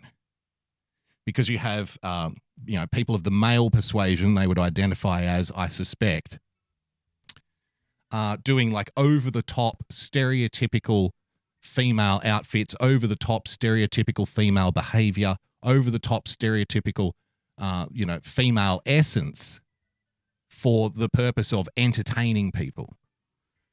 Uh, some people on you know the dark bigoted corners of the internet again i don't endorse this view i, su- I support uh, a child's right to dress like elsa and i support good parenting so I don't support this view. But some very nasty, bigoted people on the internet, ladies and gentlemen, in the past have said things like drag is a stereotypical pantomime representation of, you know, what it means to be a female.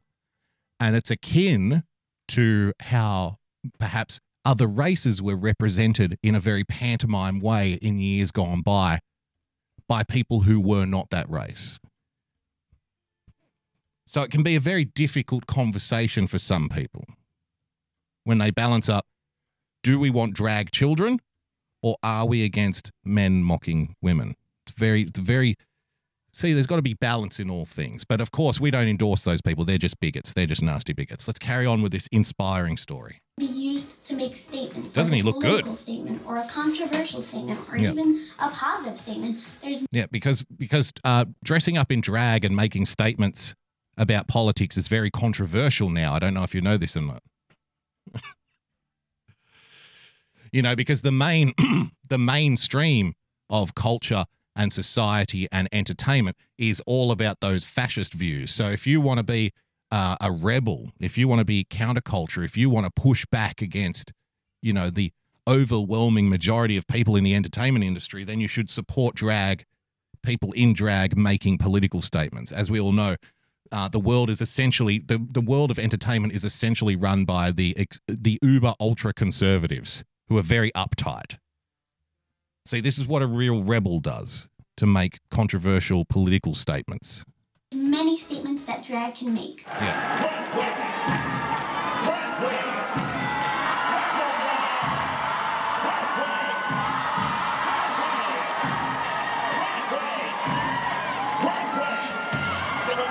My family's first Now, some people have said in the past that stuff like that is child exploitation. Again, I couldn't disagree more strongly. That is clearly, this here is clearly just an artistic uh, self ex- exercise in self expression. Something that every good parent would do for their children, provide for their children. Get them started on RuPaul's drag race very early, get them dressing in drag very early, put them in little fashion parades in drag very early, promote drag, surround them with drag culture, encourage it, and then turn them into a celebrity for that reason as a child. This is how every, every, every great story should start, I think, anyway. Bigots would disagree. Nasty people would disagree with this. my family's first reaction was they were like very okay with it, but um, soon on they went to a therapist because they were like didn't know what to do about the situation. So people in the family had to go start seeing a therapist because they didn't know what to do. Well, as you all know, people who see therapists are usually looking for answers. Now, might I offer a little bit of advice and say, well, you don't have to go for to a therapist for answers when you can go to RuPaul's drag race. If there's anything you want to learn about drag culture or raising children in that environment of drag, then you need look no further than RuPaul's drag race. You don't need therapy for that. That that to me sounds like conversion therapy. That sounds like an awful bigoted thing to do, I think. So the therapist just said, don't encourage it, don't discourage it, just let it happen. It might be a phase. I don't think it's Good advice from the therapist, by the way. Good advice from the therapist. Just let it happen. Professionals. It's a professional opinion there. That is what you're paying for. That kind of professional opinion, ladies and gentlemen. Thank you for the diamond, Monica. Hello, I'm a bookster and I'm nasty. I'm nasty. Uh, I don't know why the alert didn't go off. I think the Ninjet might have fucking broken everything here. Oh, there it goes. Thank you for the diamond, Monica. Just let it happen. That's what 200 bucks an hour will get you. well, don't say it's good. Don't say it's bad. Just don't say anything. Just turn a blind eye. Just let it happen. Don't try to um, guide your children in any particular direction. Just let them be little free spirits. And that way the world will benefit. And I think, of course, anybody who disagrees is obviously um, some kind of hateful bigot. Obviously. That much is obvious. phase. Let's be honest. My favorite drag. Let me hero- look good in that, huh? Woo, woo! Stylish. I love the sparkles. I love the stars. I like the feathers. It, it looks like it almost looks like a um, a more stylish, entertaining Indian headdress over it, doesn't it? If we can mix, um, you know, the Indian headdress with children in drag, then all of a sudden we are building bridges across whole demographics, aren't we? If we can get the because this this will be upsetting to the the fascists and the bigots out there, but you know, children dressing in drag, drag itself is not you know uh, a parody of women. That's what the bigots say. And wearing uh, headdresses and whatnot that resemble the cultural icons of minority groups, that's not appropriation. That's celebration. Of course, the bigots would disagree. The bigots don't agree with those kinds of obviously true statements. So, if we can mix the children in drag with the appropriation, I mean, the celebration, of Indian headdress culture, then I'm all for it. And you should be too. Heroes slash drag artist Looks fantastic. are Divine because she's fierce, Barbette because That, I believe, is called the Sarah Jessica Parker. she was she was a trapeze performer and I love flying trapeze. My last favorite hero slash dra- favorite drag artist is RuPaul because RuPaul is an icon. He's the one who has made main mainstream drag. Like if without RuPaul's Drag Race, drag wouldn't be as well known as it is today. Drag is totally We have RuPaul to thank. we have RuPaul to thank for making drag mainstream. Everybody, round of applause for RuPaul. Thank you, RuPaul. WWF Trump with the diamond just says not. You're not going to celebrate RuPaul. You don't. You're not going to thank RuPaul for this. Thank you, RuPaul. Thank you for making this mainstream. Thank you for inspiring children all over the world to explore the world of drag. suitable for everyone. Like a hundred year old man could do it or a hundred year old woman could do it. Mhm. It doesn't matter Mhm. on your race, how you identify, ben gave Veritas in the chat. Thanks, Ru. You're too kind. what your gender is. Drag is an art. It's an you art. just do you and be you. Just do you and be you. So there you have it, ladies and gentlemen. A wonderful, inspiring story to end our Monday night edition of the Daily Boogie podcast. Thank you to everyone who joined in. Thank you for sharing the show out. Uh, if you'd like to become a full-time supporter of the show, then please, by all means, head to patreon.com slash boogiebumper. Become a subscriber by hitting that subscribe button on your preferred podcast player. And of course, if you would like to tell me about your inspirational story of how you discovered the world, the art form, the self expression that comes with being involved in the world of drag, then you can do so by following me on Twitter at Boogie Bumper. WWF Trump with the diamond says, Hi, Ben, I'm gay. Hi, Ben Gay. Thank you for joining us. Thank you so much to everybody for your contributions tonight on D Live, by the way. Ah, let me. Very, very generous of you. Uh, because you've been so generous, let me pump up that chest. Let me get that going. Because absolutely amazing.